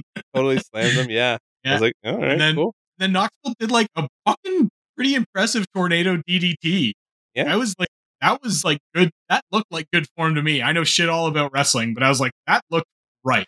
he got all of them and Sami sold it for him. So like, yeah, Yeah. it looked pretty good. I was like, I, I mean, this is the kind of shit that like, as a wrestling purist, I'm kind of rolling my eyes at it, but I'm like, this is for the kids, man. Like everybody's having a good time watching this shit. Yeah. And like, I know, and in my head, as soon as I saw it Johnny Knoxville, I'm like, I'm pretty sure Tim's into this fucking nonsense. like he's going to be all on board for this.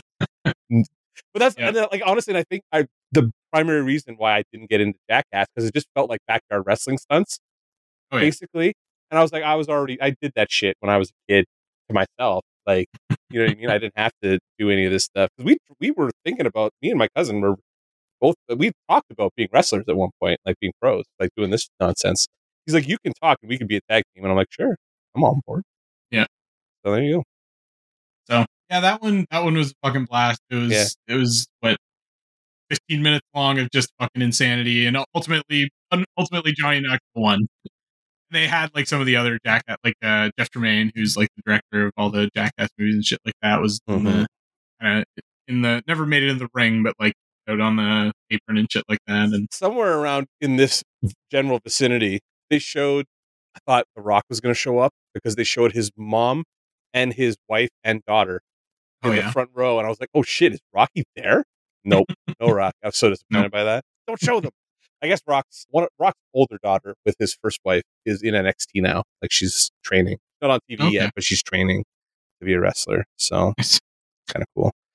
You know, what we didn't talk about the opening of any of this shit because, like, didn't the first night Stephanie McMahon come out and talk, and then like, came in and talked to some point the first night. I don't give the- a shit about any of that. That's why.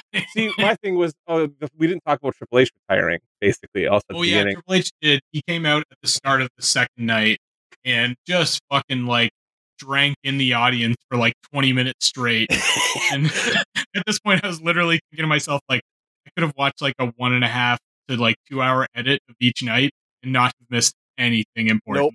No, no, and he was totally just coming out to say welcome to WrestleMania and like leave his boots in the ring because he uh, he had a Yeah. heart incident in the past year and has been forced like he's never going to be able to wrestle again. Unfortunately, I Mhm. love like Hunter's one of those guys from the Attitude Era. Like he wrestled Austin and The Rock. Like I do, yeah. I, I'm, Yeah, you so know, he was- I know the name and I know sort of his Uh, shtick and stuff like that. And yeah, legit, like his like Motorhead entrance music may be the best fucking entrance music of all time. Like that the game that he came out to. Mm. I fucking love that. Like that's the best entrance music ever. Aside from the glass shattering, which is just like Yeah. I mean the music doesn't matter, but the glass is great. Like that's the fucking money on that. But the I always like hearing Lemmy. You know, I miss him. So Yeah.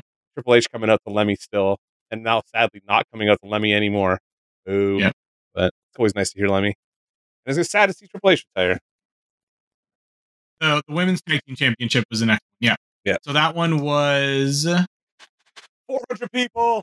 yeah, there's a lot of people because there's four tag tag teams. It was Yeah. Sasha Banks and Naomi against Carmella and Queen Zelina. My problem is like none of these people have fucking Tag names. names, right? And so it's hard for 'Cause me to this is all thrown together at the last minute to get all these ladies into the fucking Yeah. WrestleMania, I think.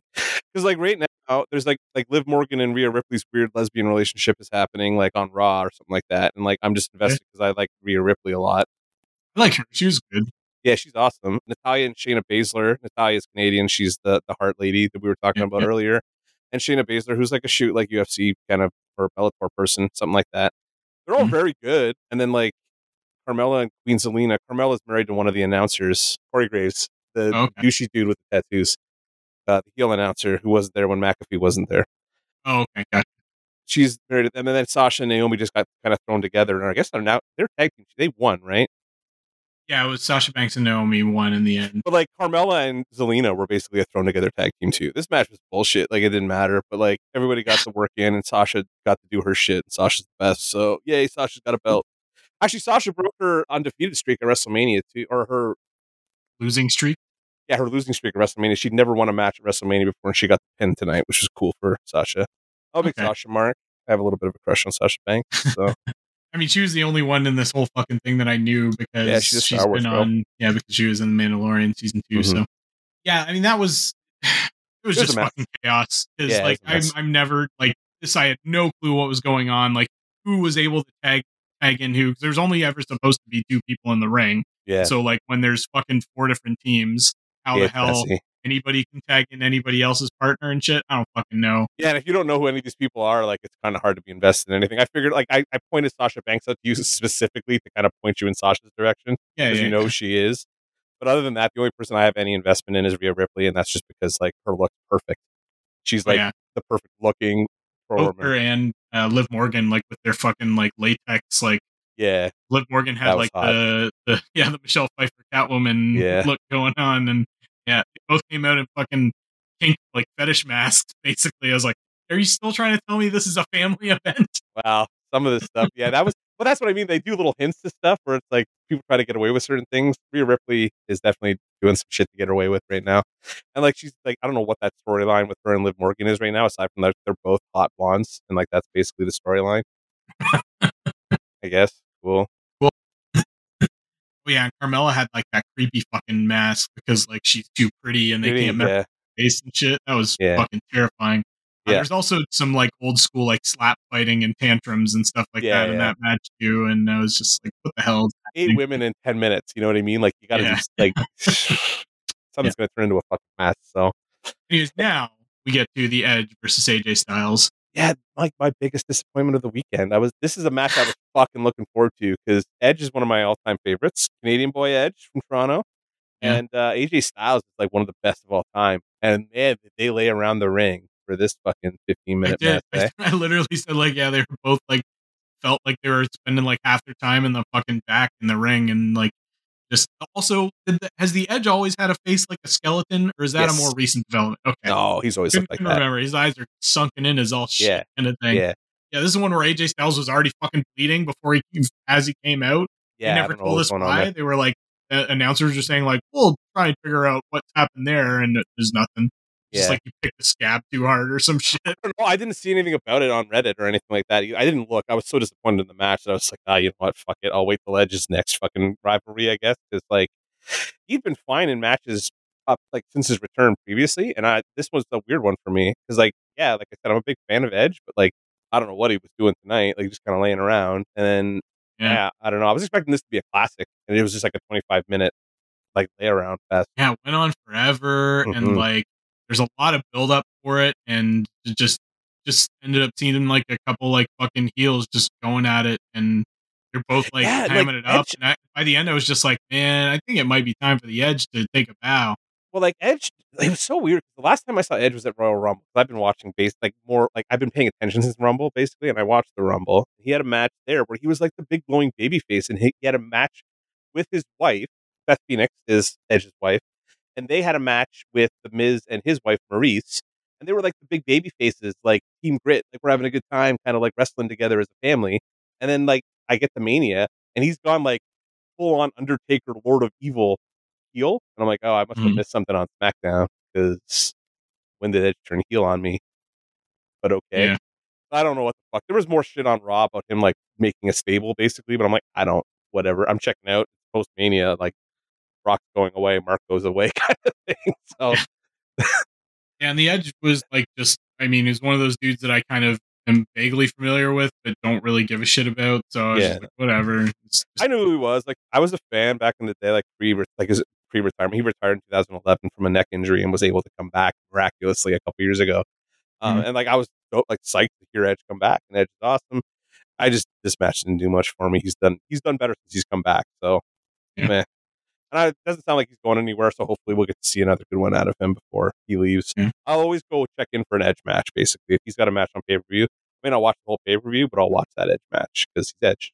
So that was the longest match of the fucking weekend, Weekend, which was yeah. immediately followed by the shortest match of the weekend, just the SmackDown Tag Team match. Yeah, And it was uh, Sheamus and Ridge Holland against the New Day.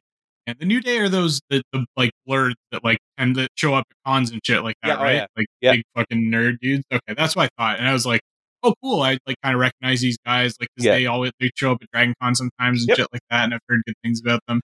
And so like I was kind of hoping to see more of New Day, and then it was over in like a minute forty. Well, they just had a weird run because the third member of the New Day, Big E, was injured recently, like badly. Like he got, I think they kind of mentioned it going into the match. They were wearing gear to kind of honor him because he broke his neck in a title Mhm. match like last month or something like that. And that was real, not not, yeah, like like shoot broke his not neck. Story he's- shit. they actually like had him like in the fucking drilled in kind of like restraints post surgery, like doing Twitch video for. Actually, did they not show it during this? They showed they, they showed him getting carried away, and he was in. Either way, May, I don't know. They might have showed him like in the full on like brace, like after surgery or whatever kind of thing. But I I might have missed it. I don't know. I thought that I saw that at some point during the weekend, but again, I watched like five times as much shit as you did this weekend, so it might have been on the Hall of Fame or something too. I don't know. Either way, like yeah, it's like two minutes worth of nonsense, and the New Day ate the pin. So Well, they ate it because of like, and it was one of those like matches where there was some cheating shit that Yeah, the ref didn't see, and Yeah. yeah, and so Eh. And like, I don't like. I hate Sheamus. I've always hated Sheamus. He drives me crazy.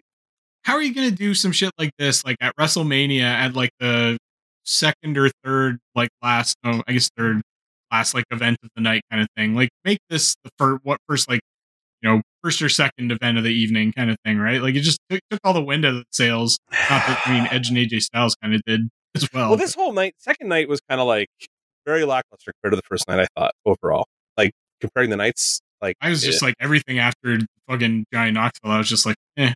I'm pretty sure I've seen my favorite part of this night of this uh of entire event now. So well, I mean, like Austin Austin McMahon was basically like the, the highlight of this for me this Yeah. night because the, the title match was a little wasn't exactly what I was hoping it would be. Um, like it seemed like it was cut short by a couple minutes. So yeah, they bring they brought Undertaker back out again the Oh, second yeah, night second just to like yeah. just to parade him around for like fucking ten minutes with his loose skin and his scraggly rat tail. I was like, I really need to watch this. You don't you don't want to, but the crowd at the arena didn't see him yesterday, right? Like they might not have been there. yeah, not everybody was there for both nights, right?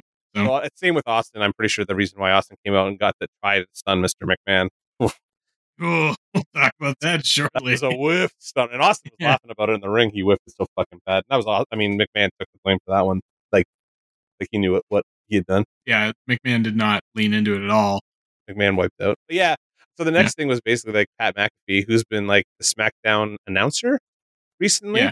Pat, Pat McAfee versus Austin Theory, and Pat McAfee had like this whole thing where like Pat McAfee is like lifelong WWE, WWE fan fan. and has been dreaming about being in the ring, and McMahon finally said, "Yes, you can be in the ring, and I get to pick your opponent." And I can't shit on Pat McAfee at all. Like I've been watching his, like he's been interviewing WWE guys recently on his podcast, which is very entertaining if you're like into his brand of horse shit. With like he's great, number one podcast in the world. We are like the the dirt beneath his boots, basically, uh, in comparison numbers wise. All 14 people listen to our show, and all 14 million people listen to his show. So he's good. He's into it. He wants to be there. He's fucking committed. Trained in the ring. Yeah. I, I like Pat McAfee. I was having a good time. This this was all schmoz and horseshit. This is showbiz stuff at this point again, right? Like Vince is Yeah. trying to get this Austin Theory kid over as his protege. but Blah, and he's blah. really like they've really framed him. It seems like as kind of the like Gen Z entitled prick, right? As Yeah. Austin Theory, like feels like he should have everything given to him because Yeah. he's like. I'm never a fan of that like reductionist kind of bullshit. It- you know, I get it. I get It's perfect because he's Yeah. supposed to be the bad guy. Like that. it- that's why I love this shit Yeah. because like you get to have these characters that you're supposed to hate and you use it as shorthand to make a heel, and that's great.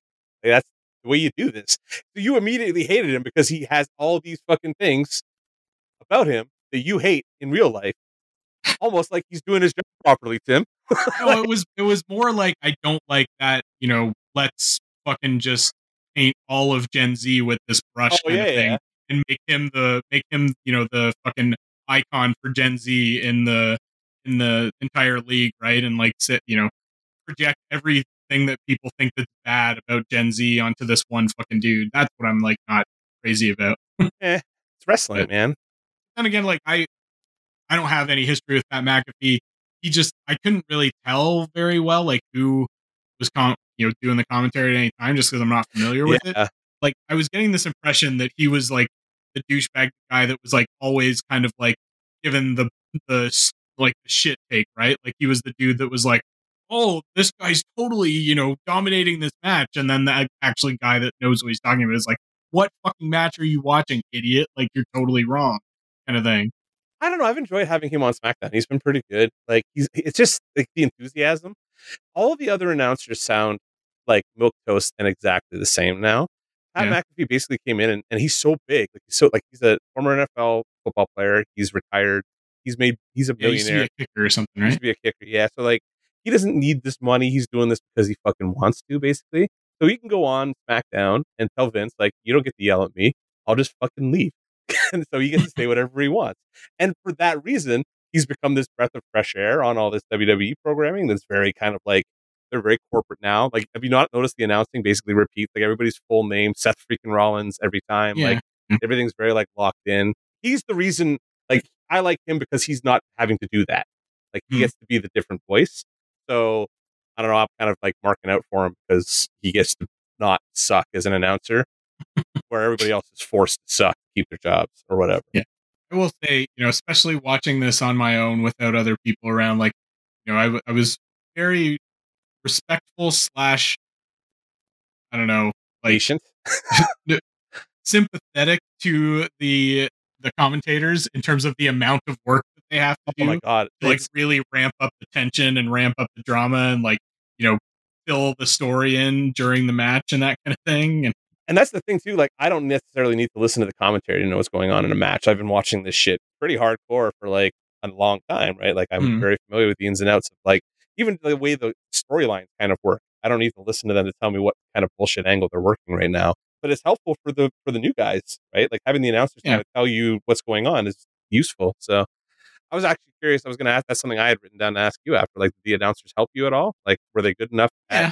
just constantly dumping information at you that you kind of got enough context to understand what was happening and stuff? So yeah they were good at you know there were some times where i was just like you said there were some matches i never really got too invested in and i feel like that's you know partly the performers and partly the commentators who are also performers right but Yeah. you know the, the commentators weren't really doing their jobs right or weren't really like you know building up properly or weren't given the right context or whatever but i would say over half the time i was they were i, I found it helpful it's kind of like me making you read Daredevil, where like I throw you into the deep end of the MCU, and you just kind of got to like, or not the MCU, actually the six one six, and you just kind of kind of cope with it. That's kind of what this was. Yeah. So But anyway in, the- in the match itself I, I- felt like mcafee was selling it he's trying, but he's not that great. Enthusiastic about half the time he was selling it well. The other half the time you could tell he's pretty fucking green. Yeah. And then McAfee ends up winning, so big fucking dream for him and everything. Yep. But then fucking Mr. McMahon comes out and tries to So take weird on, too. tries to take on McAfee, takes his fucking shirt off, and it looks like any part of his skin could just like fall off at off. any Yeah. any given moment. Like he's got that paper thin fucking old man skin. To be fair, still fucking beats me out of the water right in terms of the Yeah. muscle he's got on his on his bones. Yeah. Ultimately, they kind of go at it, but not really. Austin Theory comes and like takes down McAfee, and then Yeah. man pins McAfee. And then the glass shatters. Then there's another beer commercial where Stone Cold comes out and has a beer with Vince McMahon or Mr. McMahon and does the worst, worst stunner I've Now- ever seen in my life. This is interesting because yes, absolutely the worst stunner I've ever seen in the history of every stunner. the first time he stunned Vince was arguably just as bad. Oh yeah, both both were terrible. No, no, no, no, no, no. Like back in the '90s, Vince still couldn't. Like Vince was in his 40s and he still couldn't figure out how to sell a fucking stunner. So this Yeah. is basically just like, oh wow, it's exactly the same. 30 years later, nothing's changed. Yeah, Or whatever, right? McMahon is still fucking hopeless. Yeah, still can't fucking like work in the ring. But like Yeah. this wasn't. This is just to send the the kids home happy, man. Again, like Yeah. Stone Cold was there. Stone Cold comes out. Vince Vince McMahon and Stone Cold Steve Austin, Mr. McMahon, I guess I should say in this instance, and Stone Cold Steve Austin is like the biggest money drawing feud in the history of pro wrestling. Like there's no bigger feud ever. Austin McMahon is the biggest thing that'll ever happen in pro wrestling, probably ever at this point. Nobody's like 10 million people were watching this, these two idiots spill beer all over each other and bleed and all kinds of dumb shit. Yeah. Man, it was fun TV to watch back then. So it was really cool. Like 20 years later, like they, they had their last interaction.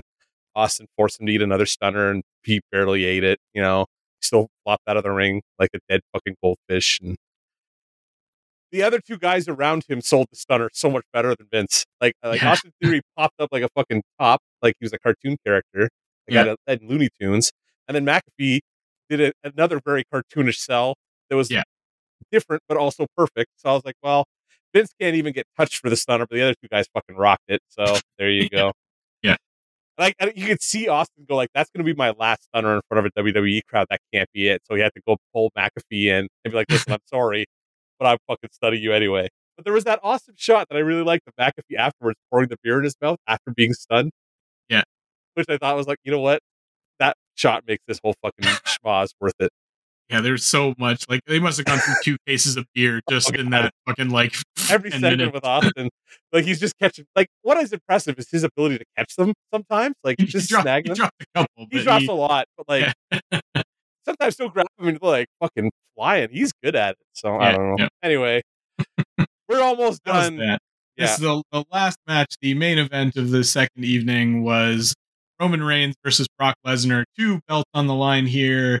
Yep. Roman Reigns is the Universal Champion and Brock Lesnar is the WWE Champion.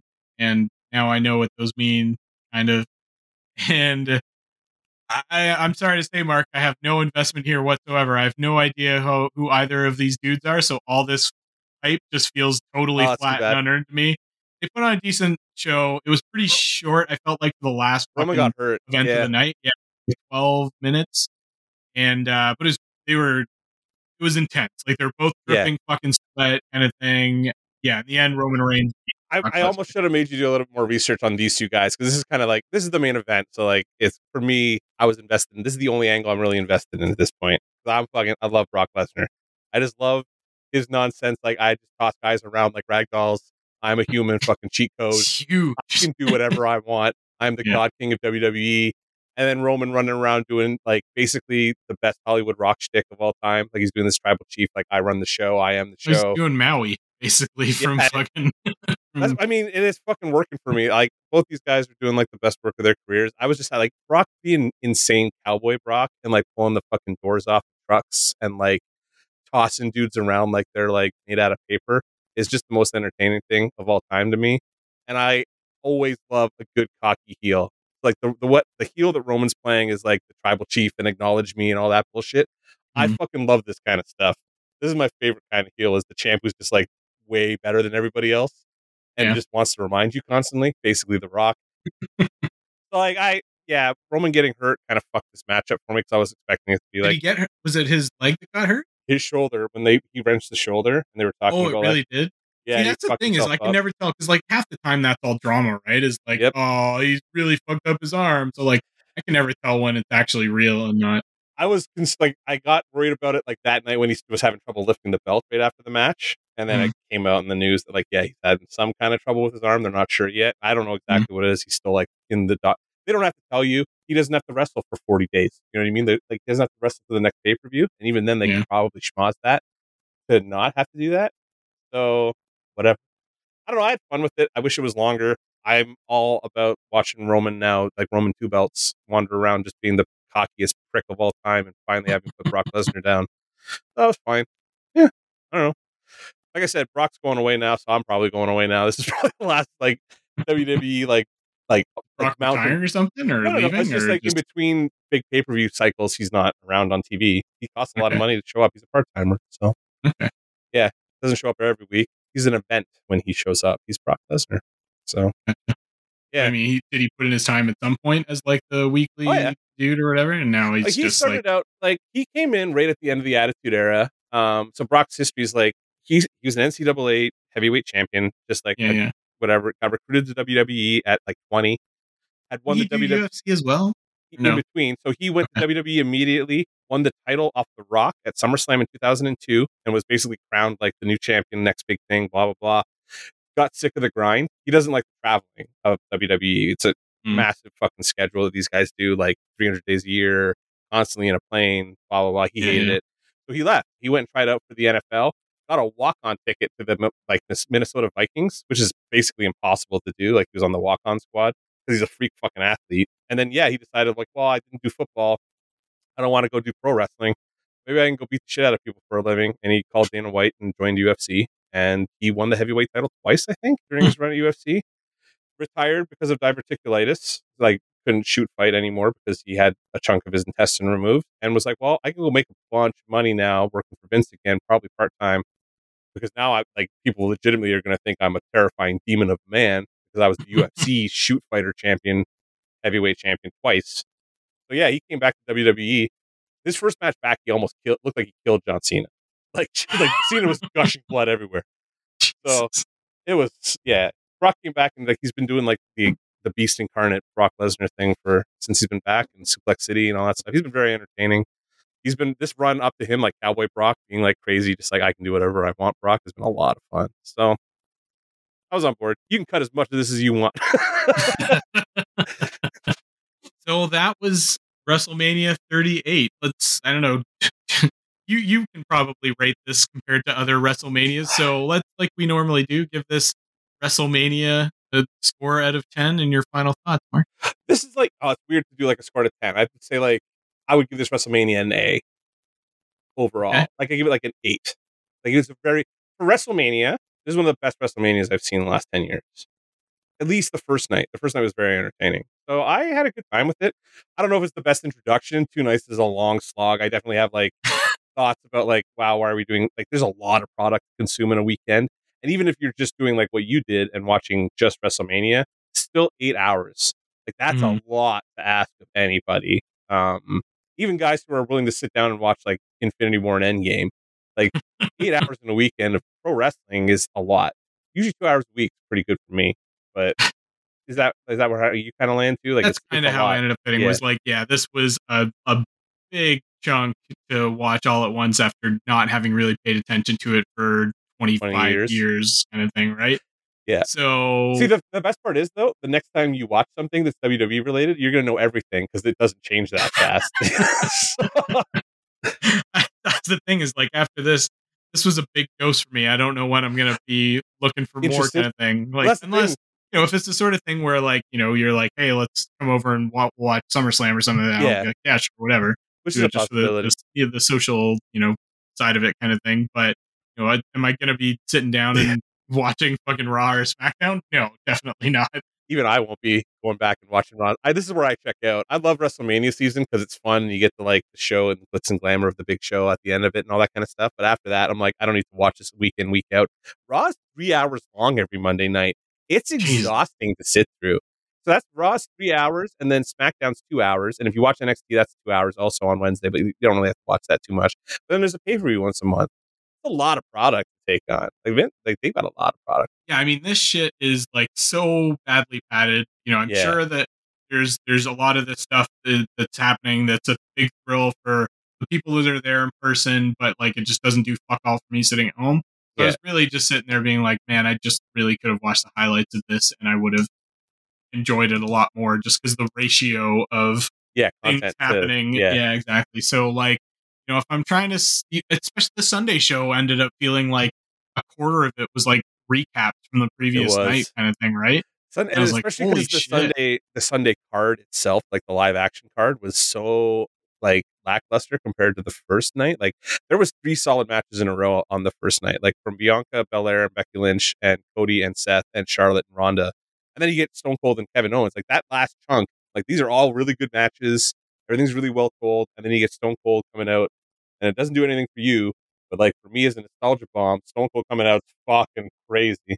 So that I was grinning from ear to ear like a child, basically with Stone Cold. So that was that worked for me. The second night, fuck, I wish that title match had been better. That probably would have helped the second night with me a lot if Roman and Brock had like been a little bit more of like a big fucking bloodbath, yeah. basically. So, so, so if I'm giving this thing a score, like I, you know, I guess I could say I was probably generous to say that I was entertained for 60% of the time that I spent watching this. Yeah. So I'll say six out of 10. Fair enough. but, you know, like I said, if I maybe just sat down and like, I'm sure there are people that do like edits of these that are like, oh, here's like, you know, the two hours that you actually have to watch kind yeah. of thing that's actually matches and not just like Undertaker walking around for 15 minutes kind of thing while people just adulate him. there's definitely like I definitely thought about making like having you just go like just watch the matches, like you know, skip these ones, blah blah, like do a kind of curated look at it. But it's yeah. not really. That's, felt like I got the full experience. I just didn't. I didn't really dig the full experience. Well, and that's totally fair because like even me, who is like generally a fan of this stuff, like after, like by the end of like midway through the second night, like by the end of that Edge match, I was like, well, I'm kind of done. Like I don't know what else. I had to smoke a lot before like I could get into like Roman and Brock, and then Roman and Brock was kind of cut short, and I was like, ah, uh, yeah. Uh, well, anyway. All right, cool. so with that, we can move on to our final segment. Mark finally got me to watch some wrestling. So we'll do it again at some point. Can't guarantee it's going to be anytime soon, but no, probably not. So yeah, we'll go to our final segment, which is Geek Cred, where each of us just recommends something we think you might like. Mark, what's your Geek Cred this week? Uh, spoilers, but Devil's Reign 6 came out this week. So the Devil's Reign story has wrapped up. I read it this afternoon. I want to reread it before I really give like a comment on it, but I enjoyed the whole run. I just Marco Checchetto on pencils, man. Like I'll just watch that guy draw fucking anything basically at this point. So yeah, uh, that that Daredevil run is basically tied up now. So maybe finish it up. Yeah, talk about it more when it's not like spoil. Like it literally just came out on Wednesday. I don't want to be like ripping spoilers right away. So So my geek cred for this week is something that aligns well with WrestleMania, but I didn't realize it was going to. Last weekend, after I got high to fucking record our Morbius episode, because that was the only way I was going to get through it. Sweet like- Jesus. I was like, Yeah. what would be fun to watch high right now? And I had Jackass Forever sitting there waiting for me. And so I sat there and watched Jackass Forever. Speaking of fucking dudes that know how to take a goddamn hit. like holy shit. It was Yeah. it was a lot of fun. It was, you know, there was some new blood in there. There was a lot of the old crew and shit just doing crazy fucking shit. And I said I I was I've been into Jackass since like the Camp Kill Yourself era, like C- CKY era, like the pre Jackass days Yeah. and it was yeah, just a lot of fun. Fucking Johnny Knoxville, if you haven't heard about it, like takes a massive hit from a fucking bull, where he just Oh yeah.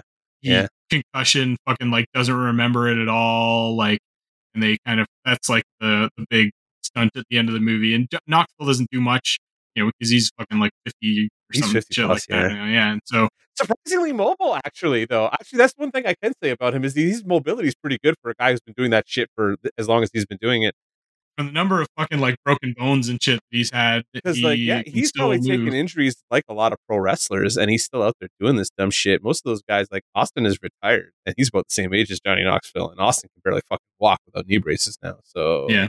yeah. I mean, I Knoxville has the benefit of like not being a big bulky dude, so like he's Yeah. not carrying around all that bulk, which also contributes, especially like to shit like leg and back knee injuries, right? Like half of the reason that you know big, I mean, as you know, like half Yeah. the reason like big dudes get injured is because they've got a lot of weight that they're carrying around, just mass that they're carrying around. Yep, my back and hips are currently doing that right now. I'm getting Yeah. old, so there you go. So, yeah, so Jackass Forever was a fucking blast. I absolutely recommend it if you, you know, have been waiting on it or whatever. All right. So with that, we can finish off this week's episode. Thank you very much for listening. If you would like to talk to us about anything we discussed on the podcast today, WrestleMania, any of the news, any of our Geek Cred or Geek of the Week, you can do so on our Facebook page, which is facebook.com slash dance or dance podcast. You can tweet at us at DRD underscore podcast. You can tweet at me directly at DRD underscore Tim. You can tweet at Mark at M underscore roulette. You can find Mark on Instagram and his work at MT underscore roulette. And uh, you can email us at dancerpoddancepodcast at gmail.com. If you're not already subscribed to the podcast, you can do so on Google Podcast, Apple Podcast, Stitcher, Spotify, and most places podcasts can be found. With that, we will say good night. Say good night, Mark. Acknowledge me. I don't even I don't even know any of these fuckers like taglines or anything. I can't fucking I have no Oh out. man, really? No, acknowledge me. I guess I, I guess I can go, you know, old school. Rest in peace.